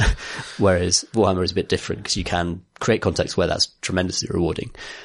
Yeah, oh, that narrative Warhammer's stuff. also a lot looser. That's Yeah, that's true. Like you know, I, I think um, I think that's the other thing is that um, that's one of the really interesting dimensions of it is that um, the sort of the way that a win at all costs playstyle can manifest itself in Warhammer is not just in list building, but also in the way players might behave or express themselves when hmm. determining things like cover or range Right. or that kind of thing. Hmm. Like it's so complicated with Warhammer to be a good player. Hmm. Not, not good as in successful, but like good as in good to play against. Yeah, yeah. Like it's a lot of work to be done establishing things like being very clear about what your intentions are, being clear to understand that your opponent understands ranges and things like that. Like it's a really proactive effort you go to to be fun to play against, even if you are also competitive. Yeah, yeah. Whereas in X-Wing, because the rules of X-Wing are, f- rules of X-Wing are far tighter, but like that kind of, um, you know, play to win mentality is expressed very strongly through list building, um, it creates a slightly different dynamic. Like, you know, it's, there's no winning through finagling movement distances and things in, in, in X-Wing because it's very precise Yeah. but um, you can certainly give yourself an advantage from the outset by min maxing, and that creates a very different atmosphere. But yeah, like um, I'm trying to, to to dial this back to to Pete's original point, which I sus- like. I think. If you know, the question is ultimately, would it be better to go to playing fewer games with people who are more on the wavelength versus more games that may be lower quality? And I think my answer would probably be find ways of finding value in those lower quality games and enjoy the fact that you're getting lots of them. Yeah. Like maybe the answer is ultimately enjoy losing. Yeah. It's a tricky one though, because I'd like, I prefer almost the other one because, um, I know I'm investing a lot of time into a game and into transporting stuff to a place and to Yeah. making something happen. And I kind of want a guaranteed outcome from that, uh, a guaranteed, uh, a good social experience from that. Yeah. Uh, almost. But then I'm, I'm just really not used to going to competitive events and stuff. And maybe that's something you sort of get used to and enjoy in a different way. yeah, I think maybe, um, having more different sort of, I think maybe one, one, one thing to try would be legitimately try building a proper competitive army out of what you've got. Like try playing at that tier and see if you enjoy it. Cause you might do. And like, you know, I've always quite enjoyed the feeling of playing against someone who really wants to compete when I am playing competitively mm. because then you can almost, because it, it can be a little bit embarrassing to be the competitive person in that environment. You know, the person who really That's what want- you mean. You know what I mean? Like this, yeah. like, but when you're kind of allowed to just sort of let loose and try and beat someone who's also as committed to winning as you are, that can be fun as well. So Yeah. Yeah, sure. it might be worth just play dirty for a bit and see if you enjoy it. To field 30 secretors. Indeed. the next question comes from Bug from Discord who writes, Dear Chris Driver fan and Tom Grot Eater, with the release of Gloomspite Gitz with their new abilities and lore, I was curious as to what shenanigans you would see Grots being up to, as to explain their experience in each of the mortal realms, beyond just why not, which, with, with Grots, is a valid answer for any question. Many thanks, Bug from Discord. P.S. Should fanatics have four wounds? Uh, PPS, I'm very tickled with the idea of there being a smooshed grot on the Stardrake base. Especially if Doom Divers are being replaced with the Ragnarok Flingers and not being added as part of the Gloomspite faction. We need to get you one of those like grots that have thrown up or smooshed and put him on the base of the Stardrake. I've got, uh, I've got a squished grot from Oh, do? Chimp. Yeah. Um, I can't remember which kit it was. It might be the Gargant kit. But yeah, the, I've got a smoosh grot that is going on the base of the Stardrake. So I've just got to glue him there and paint him up. Hmm. Uh, and that, that will be a, a reminder forever of that spectacular final moments of our, That was a uh, very good final moment. our entire campaign. Should fanatics have four wounds? Well, I don't know about the rules. I, I need to look at the rules. I need to look at the rules, but the point is that like, as we've discussed, a dog in Age of Sigmar has three wounds. Mm, true. Versus a God reforged Mega Man has two. Yeah. So the amount of wounds something has, But imagine if they took so many mind altering mushrooms that they, that, that they just didn't feel, they don't feel pain. They like can, Keith Richards. like Keith Richards, he, he could lose several arms. How many wounds does Keith Richards have? Oh, about uh, how much does Nagash have? the equivalent, closer to fourteen. Lord of the I think. Dead. Yeah, um, He looks more and more like Nagash as the years he go. does. Yeah, yeah, yeah. But he's a lot more chilled out. Like I, I feel like Yeah, Keith Richards would forgive you far sooner than Nagash would. Yes, you're right. He wouldn't hold a grudge forever, would he? Yeah, About those souls you stole. yeah. He has. I don't think he has any claim to like some sort of like cosmic balance that is uniquely his. I think he's mostly just getting on with it, which is how he's time. lived this long. Yeah. Um, so the question is, what shenanigans you would expect to see Grots getting up to to explain their appearance in each of the mortal realms? It's kind of interesting question. Yeah. What's their drive? I, I'm not sure. I need to So read the book. so the the lore is they are following the moon. Oh, okay. Yeah. So the moon, so the the mad moon is like a kind of extra planar entity that appears in all of the mortal realms. So it kind of passes between all of them, and they follow it, but for different reasons. So like the spider fang grots believe that it's a big egg that will eventually give birth to infinite spiders. oh, lord.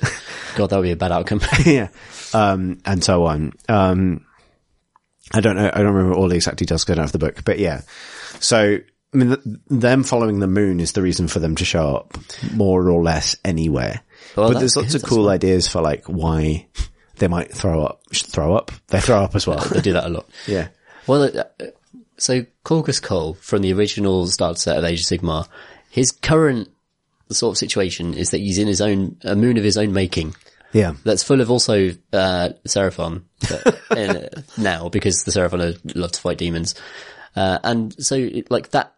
So you could invent a, a um, you, some gits who just follow Korghos Khul's moon, thinking that that is the bad moon. Yeah. like there, there are so many reasons why, like uh, any sort of sky-based phenomenon that might look moon-like, or any vision they might have seen, might have, could drag them into any realm for any Yeah. reason, which is uh, yeah great. Like you could invent any old reason for them to be somewhere. You could have rum fire grots that were very into like particularly spicy mushrooms. they love it. They love Yeah. Mm. the heat and the fire of it. Give them the, their favourite visions. Realm of life grots that are after them big, big Whoa, mushrooms. yeah, the hay. That's where they're good, the good stuff is, Yeah. and the like. You know, the realm, Realm of life. life, yeah. absolutely. That's Yeah. the best This is flora. excellent salvia. top salvia, yeah. you can really think about their ancestry and the people they've wronged throughout their lives. Yeah, you, you, Some tearful you goblins hail the deep in the realm of life. um, the realm of death. Death is a bit trickier, but you know, Hmm, Why would goblins go to the realm, why would grots, sorry, go to the realm of death? It's moon heavy a lot of the time. there's a lot of, you know, fancy rocks in the realm of death. Nagash's whole plan is based on the fact that a lot of the dust and the kind of the stones of that realm have innate power, and it feels like Grots might kind of enjoy uh, collecting that, building sculptures out of that. But I'm not sure. If it's not very moon based. Yeah, there's no really kind of lunar element. Like, I mean, there's, there's a lot of maybe interesting mushrooms grow out of corpses. Yeah. Oh, a kind of. Oh, Like corpse fungus kind of. Oh yeah, like a kind of uh, oh, what's the? There's a specific uh, type of mushroom that grows out of insect bodies as a result of parasites, that kind of thing. Oh, what's it called? I can't remember. Streps is something. Yeah, yeah. That um, so that that could be a horrible thing to base your uh, new grot army around. That's a pretty dark one, but Yeah. but yeah, who knows? to think. So what we left? Of metal, kind of tricky one. Hmm. Hmm. Yeah, metal is tricky actually. There- There's sort of more and more metal. um, There's more heavily armored grots and, and fanatics and things now Yeah. in the new set, but you could do like a like a hardy sort of form of like metallic squig, like sort of That'd living lumps of ore come to life. Well, they, they you know, a, a grot clan that loves to armor up their squigs, so they just sort of fuse armor to their- Barding. uh, yeah, they- as barding, and just got to fuse stuff to squigs, and that's how th- that's why they're there. And maybe one day they'll go and like they just as soon as they've armored up their squigs and made them powerful, they'll go go back into the realm of life and chase a moon or something. Indeed. and some, So I think that leaves us with light and shadow, which I'd- ah, could they even get in? They can't. Could they even get into the realm of light? We don't know much about the realm of light. I think people are in there. Like the, so the realm of light is all symmetry and kind of symbolism and lasers. and, and lasers, and the realm of shadow is all mystery and illusion and mist and and so on. A, a grot. Uh, a grot's love of visions would uh, predispose them towards the realm of shadow that, that they would enjoy. The it could be just a a trick of the light that gives one shaman a particular dream and the, uh, a, a desire to go to the realm of shadow, and he just drags Yeah. his whole clan with him. You know, there are ways. I think I think rave goblins from the realm of light an army Yeah. that should happen. Warm. this has the best mirror balls of Yeah. all the mortal realms, so this is where yeah, we go. exactly. The Like, mirror ball is a moon. Worship it. worship this. Worship this shiny, beautiful moon. Good. I think we definitely got to the bottom of that. Mm-hmm. But oh man, there's so many good themed armies you could do. Now I want There are, goblins. actually, Now. I want goblins. Uh, Richard writes to Arcrison Everthurston and Tomril's Shenyahart. Hmm. Also pretty good. Hmm. Thanks for the many months of great podcasts. I won't say you're solely responsible for my starting to get back into GW and wargaming, but you certainly haven't helped. Now to my question, which Primarch would be most helpful in making the most of a sale at Primark? Some criteria to get you rolling might be dealing with the crowds without making a scene, fashion sense, and an eye for a bargain. What would each of them get? Keep up the warring slash trickery slash mutation slash hammering. Richard. Oh, if you've read any of the Horus Heresy um, novels, particularly the first one or two, the way that Space Marines deal with crowds, extremely bad. Like, Yeah. They have zero chill I. I, susp- I, I think Horus would actually be the best at dealing with a crowd. Cause he's your big, them. reasonable, bald dad. Bring them on side. Yeah, he's So- very charming. These pants are very cheap, but you don't need them just right yet. Please form an orderly- orderly queue in the name Yeah. of the emperor, please. yeah, but I don't think he would buy anything for himself. I think he's too proud for that. no, no, he wouldn't. He's got his like mastercrafted power armor and all that. Yeah. Um, I don't know, like, I mean, the better question is like, which of them would buy something? you know, like, I think maybe, uh, Roboute Guilliman would feel compelled by the kind of contract of simply having entered a Primark to leave having bought something. Just out of sheer, just, sort of almost obligation, to the kind of structures of that environment. Also, I think that um, But he would be sort of like shunting the crowd out of the way with his honor guard. If, Yeah, they they they would not live. Um, but he would, might acquire some cheap pants. Also, I feel like Roboute particularly is the, the sort of guy who would wear exactly the same brand of pants every day and require a lot of them Yeah. just to sort of cycle through. Uh, and, and just like a sort of certainty of, you know, regimented. yeah, so therefore he might not buy pants there at all. Yeah. Like he might get some like an umbrella because it's raining outside and that's practical. Yeah, as a, a kind of gesture. Hmm. Whereas Primark is like ever cycling stock, I think would, uh, disturb him deeply and be a, almost a sign of chaos perhaps that, you know, what, what, what is this Yeah, ever cycling? I can't imagine.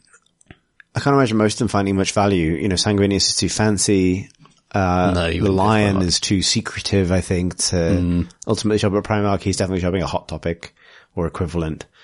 Um, there's, um, I think. I don't, I think, I suspect that Leman Russ does not care about his pants at all to No. the extent that he would buy them anywhere. Well, I if he even wears them. That's true. I wrote, you've got Rogal Dorn of the Imperial Fists and, and maybe some really uncomfortable underwear is kind of his thing.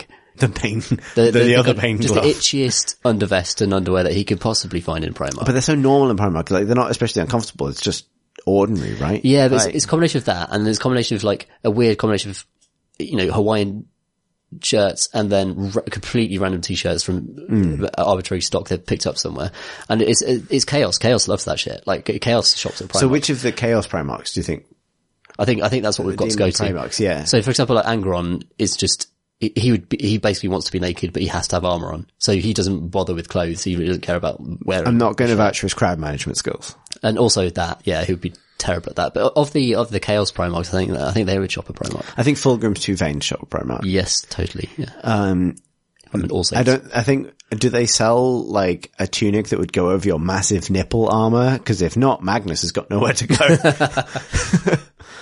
Oh, I think it's it's not a bad shout for Magnus. I can imagine him in a, kind of weird kind of dragon print, old school kind of. Uh, Sad Magnus. Sad for his days off where Yeah, like, yeah, right. I've fallen out with Ahriman again. I'm going to watch this. He doesn't listen to me at all. Got to watch this box set on Netflix and wear my. I just want to dress watch the. Unbreakable Kimmy Schmidt and be sad. Is that so wrong? but also colourful at the same time. yeah, so those kind of, you know, those all kind of hippie print, the kind of hippie print stuff. On, on Hmm, yeah, boxes. okay, fine, yeah, so I can Ma- see. Magnus could buy those, I suppose. And I think Magnus would be quite good at crowd management because you'd never know he was there. Right, yeah. Like, he would just sort of materialize at the till. Yeah. And then vanish again. and then everyone would forget he was there. Yeah. And if in a, you know, the, an hour of need, he could just sort of try and make himself look like a rack of crap jackets. escape notice. Even though he's a giant with one eye. Yeah. Um, yeah. Um, yeah, I can see a case for like, um, like Corvus Corax sort of just sort of discreetly making his way. He's so much On the god. sly, on yeah. the sly. Yeah, just getting, yeah, something with a skull on it that He'd probably steal all of the clothes he gets from Primark. he'd, he'd shoplift the, yeah, he'd shoplift yeah. of Primark for sure. Arrested for shoplifting. um, yeah, I don't think there's a case for necessarily like Perturabo or Ferrus Manus necessarily. No, I don't think Manus would. That, he buys all his clothes at Halfords. he wears bikes, wraps them around My himself. hands a bike now. I'm warm now. um, Yeah, trying to think who else. What are the Chaos Primarchs we got? Alpharius, I mean, it'd be the perfect place to buy clothes himself. if you're Alpharius, because Yeah, yeah, you look the same as everyone else. As everyone else, yeah. Yeah. Alpharius would be there. Maybe Alpharius is the best answer to this. Yeah, not a big scene, but he'd he'd appreciate the the wares. Yeah, he's also the person behind the till. Does that all along?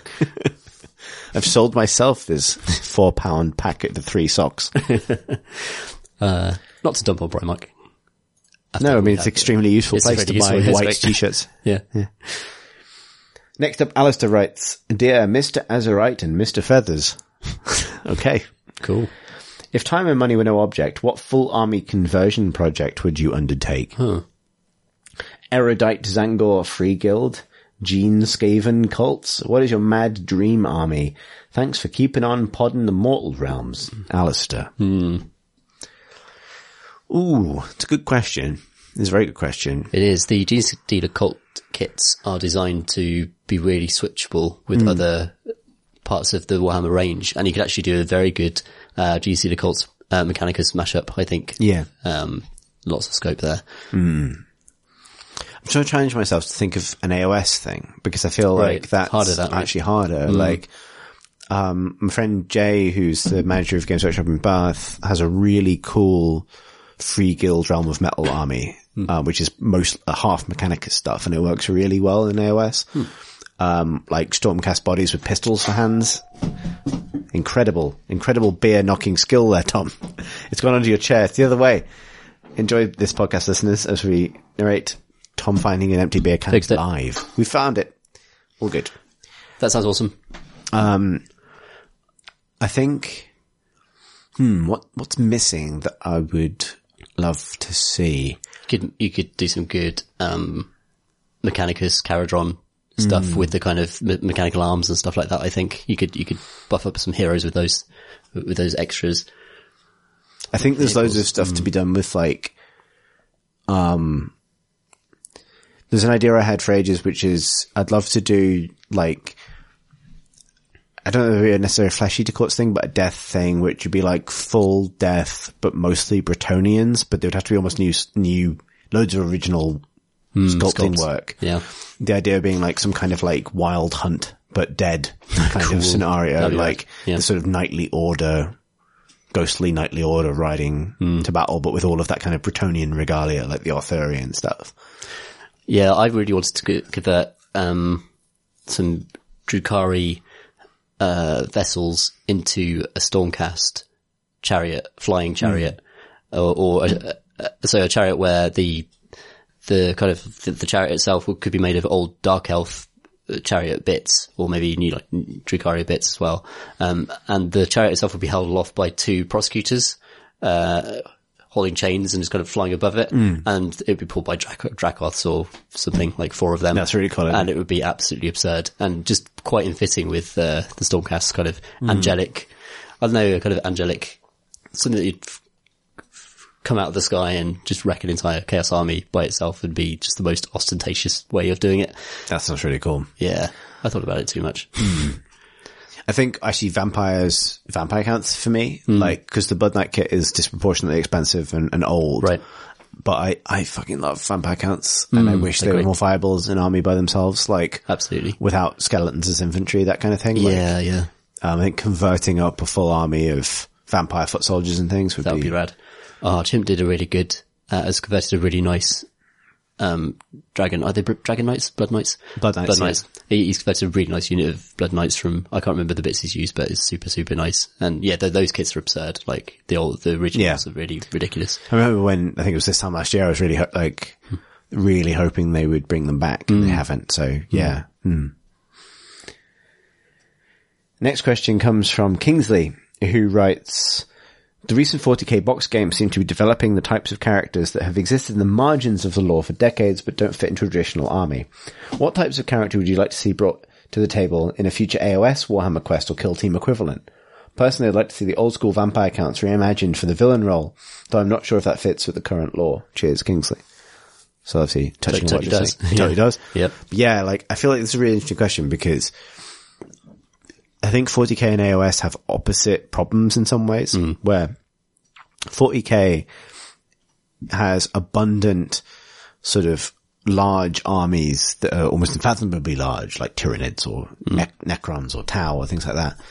Um, but also that have the effect of pushing a lot of marginal stuff to the margins so that it can't really be featured anywhere else except out of a specialist game. Hmm. So rogue traders and things, it, the, the scale of a 40k army is now so kind of big that it doesn't make sense to bring them into the main game. No. But they, this is the perfect space for them. But actually AOS still has so much room for major factions Yeah. that it's harder to do marginal stuff because you can imagine all of the marginal stuff you'd ever want, but what we need is, is more like, here are the pillars, here are the big factions that are contending. yeah. And we have plenty of them, but it's, there's so much space for more. Yeah, absolutely. I think there's some, there's increasingly some room. The- Almost as these, this stuff comes from the novels and from, um, it used to come from comics and stuff where like it's the war bands and the kind of criminal uh, elements that exist in order cities could themselves be spun out into, you know, new, new stuff. And they feature in stuff like Spirit Shadows has some good incidental off just gangster characters who turn up and they could be, they could be in a, a box game eventually, you know. Uh, and I think a lot of people who are writing this fiction are putting hooks in for future things. You know, uh, a, a sort of three paragraph character interaction could one day become a box game in any of Yeah, 40k or AOS's settings. Uh, but AOS just hasn't had as many books and setting, uh, sort of like scene setting opportunities as 40k has. Uh, a, a tiny, tiny fraction, in fact, of what 40k has had. So yeah, there's, there's more to be done with, um, AOS stuff. But yeah, you're right. Like, uh, surely DW concentrating on filling out all the main armies first before they start like really bringing up those those sub sort of ideas. That said, I think in some ways, maybe because of the scale of the power of those main armies that are being introduced, it makes more sense for things like Free Guild or hmm. like regular humans, regular Sigmarite worshippers. yeah, fanatics To be at that level, that power level of like skirmish game or, or Yeah. board game rather than being armies. Hmm. You know, maybe that's the position it's arrived at where like, you know, a regular army of just, I'm a normal human doesn't really have a lot to offer in a game that has magically enhanced mega people everywhere. Yeah, they can't be expected to do anything. So it'd be a nice way for them to dig into that stuff a little bit hmm. more, like, you know, sort of, you know, weaponsmiths and, you know, gunmasters and, and all these sort of different characters that kind of exist at the fringes of Age of Sigmar. The Order of Azyr, for hmm. example, who feature in the books. Yeah. As the kind of the new witch hunters. That'd be a really cool thing to see embodied in those, those games. That's really true. Like the old conception of uh, fanatics uh, have a different context now in A- AOS, and so you could have some interesting fanatic characters. Um, and yeah, chaos cults as well are in almost every story of uh, Yeah. AOS, and there are characters and kind of cult leaders and a kind of um, Gene Stealer cults type thing, but for chaos in AOS could work as well. Like, uh, but yeah, yeah, it's, it's it's in development, isn't it? It's sort of to be seen what gets done with that layer of um, characters and new stuff. A final question comes from Stephen, or Steve, who writes, Dear Chris and Tom, if you were a Blackstone Fortress hero or an Underworlds fighter, what would your inspire condition be? That's a very good question. Cheers, Steve. um, three and a half ales. I was going to suggest, sorry, I think mine might be the knowledge that the thing I haven't done yet is due tomorrow. yeah, deadline. Yeah, a deadline is Deadline my- anxiety. Yeah, Flip yeah. that card. Yeah, exactly. Like the game ends in one round. Flip the card. yeah, nice. Um, hobnobs. That's another Delicious. suggestion, uh, for me. Nice cup of tea. Personally. Yeah. Um, my inspire condition be. Okay, uh, I suppose the other way of framing this is like, what's the thing that you can achieve that flips the card over Hmm. for the rest of the session? So like in, an inspire state, uh, I mean, the word inspire is good for this. Like for some of them, it's about flying into a rage. For some of them, it's about, um, I don't know, like getting into the zone, maybe Yeah. becoming suddenly proficient at what you're really good at already. Uh, so like you're just getting into the zone, maybe just, uh, a, a piece of like music that helps Yeah, me yeah. work and the drop happening and then be like, oh yeah. Yeah, yeah. Now we're into it. No, it's just like headshot, headshot, headshot. Yeah, apart from two and a half points. Um, hmm. Yeah, I think it's something to do with, uh, I think making like an excellent pun just a, yeah. and being able to dine out on it for a while. that would be, That'd be that's a really good Yeah, one. Yeah, that's a good one. Yeah, I dig that. Um, yeah, so uh, are we think, uh, talking about inspired states in a combat scenario in a Warhammer 40,000 I think, I think it's a broad competence scenario. Okay, think, yeah, uh, right. You know, cause I don't think, I don't think what, well, we can answer the question, what is your inspire state in physical combat, Tom? um, Someone from the side, a rando from the sidelines yelling, "You could do it!" Probably. Yeah, exactly. Yeah, I no, mine, mine would absolutely be people chanting on a roof in, Chris, in the, Chris, in the manner of the, in the manner of the ending of Sonic Adventure 1. Yeah, man, I'm so pumped. exactly. Let's do this. Yeah, like, uh, some kind of wrestling entrance would probably be mine. That's like, I could one. be easily devalued by having someone subvert or cancel my wrestling entrance. Yeah, someone runs in and closes on you. Oh no. What's the Yeah, in fact, a sufficiently well scheduled um, plan for a given event would be Mm. sufficient for me to, Yeah. like, Ooh, if, if you could tell me, I know exactly what card we're going to play for the next three turns, I inspire immediately. yeah, there you go. Foresight. Yeah. Very useful. Um, no plan at all. Whatever the opposite of inspired is, that's what I am now. Yeah, imagine if it, these, you know, characters had an uninspired state where something really bad happens or they really fuck Really up, they just like get terrible. they become awful.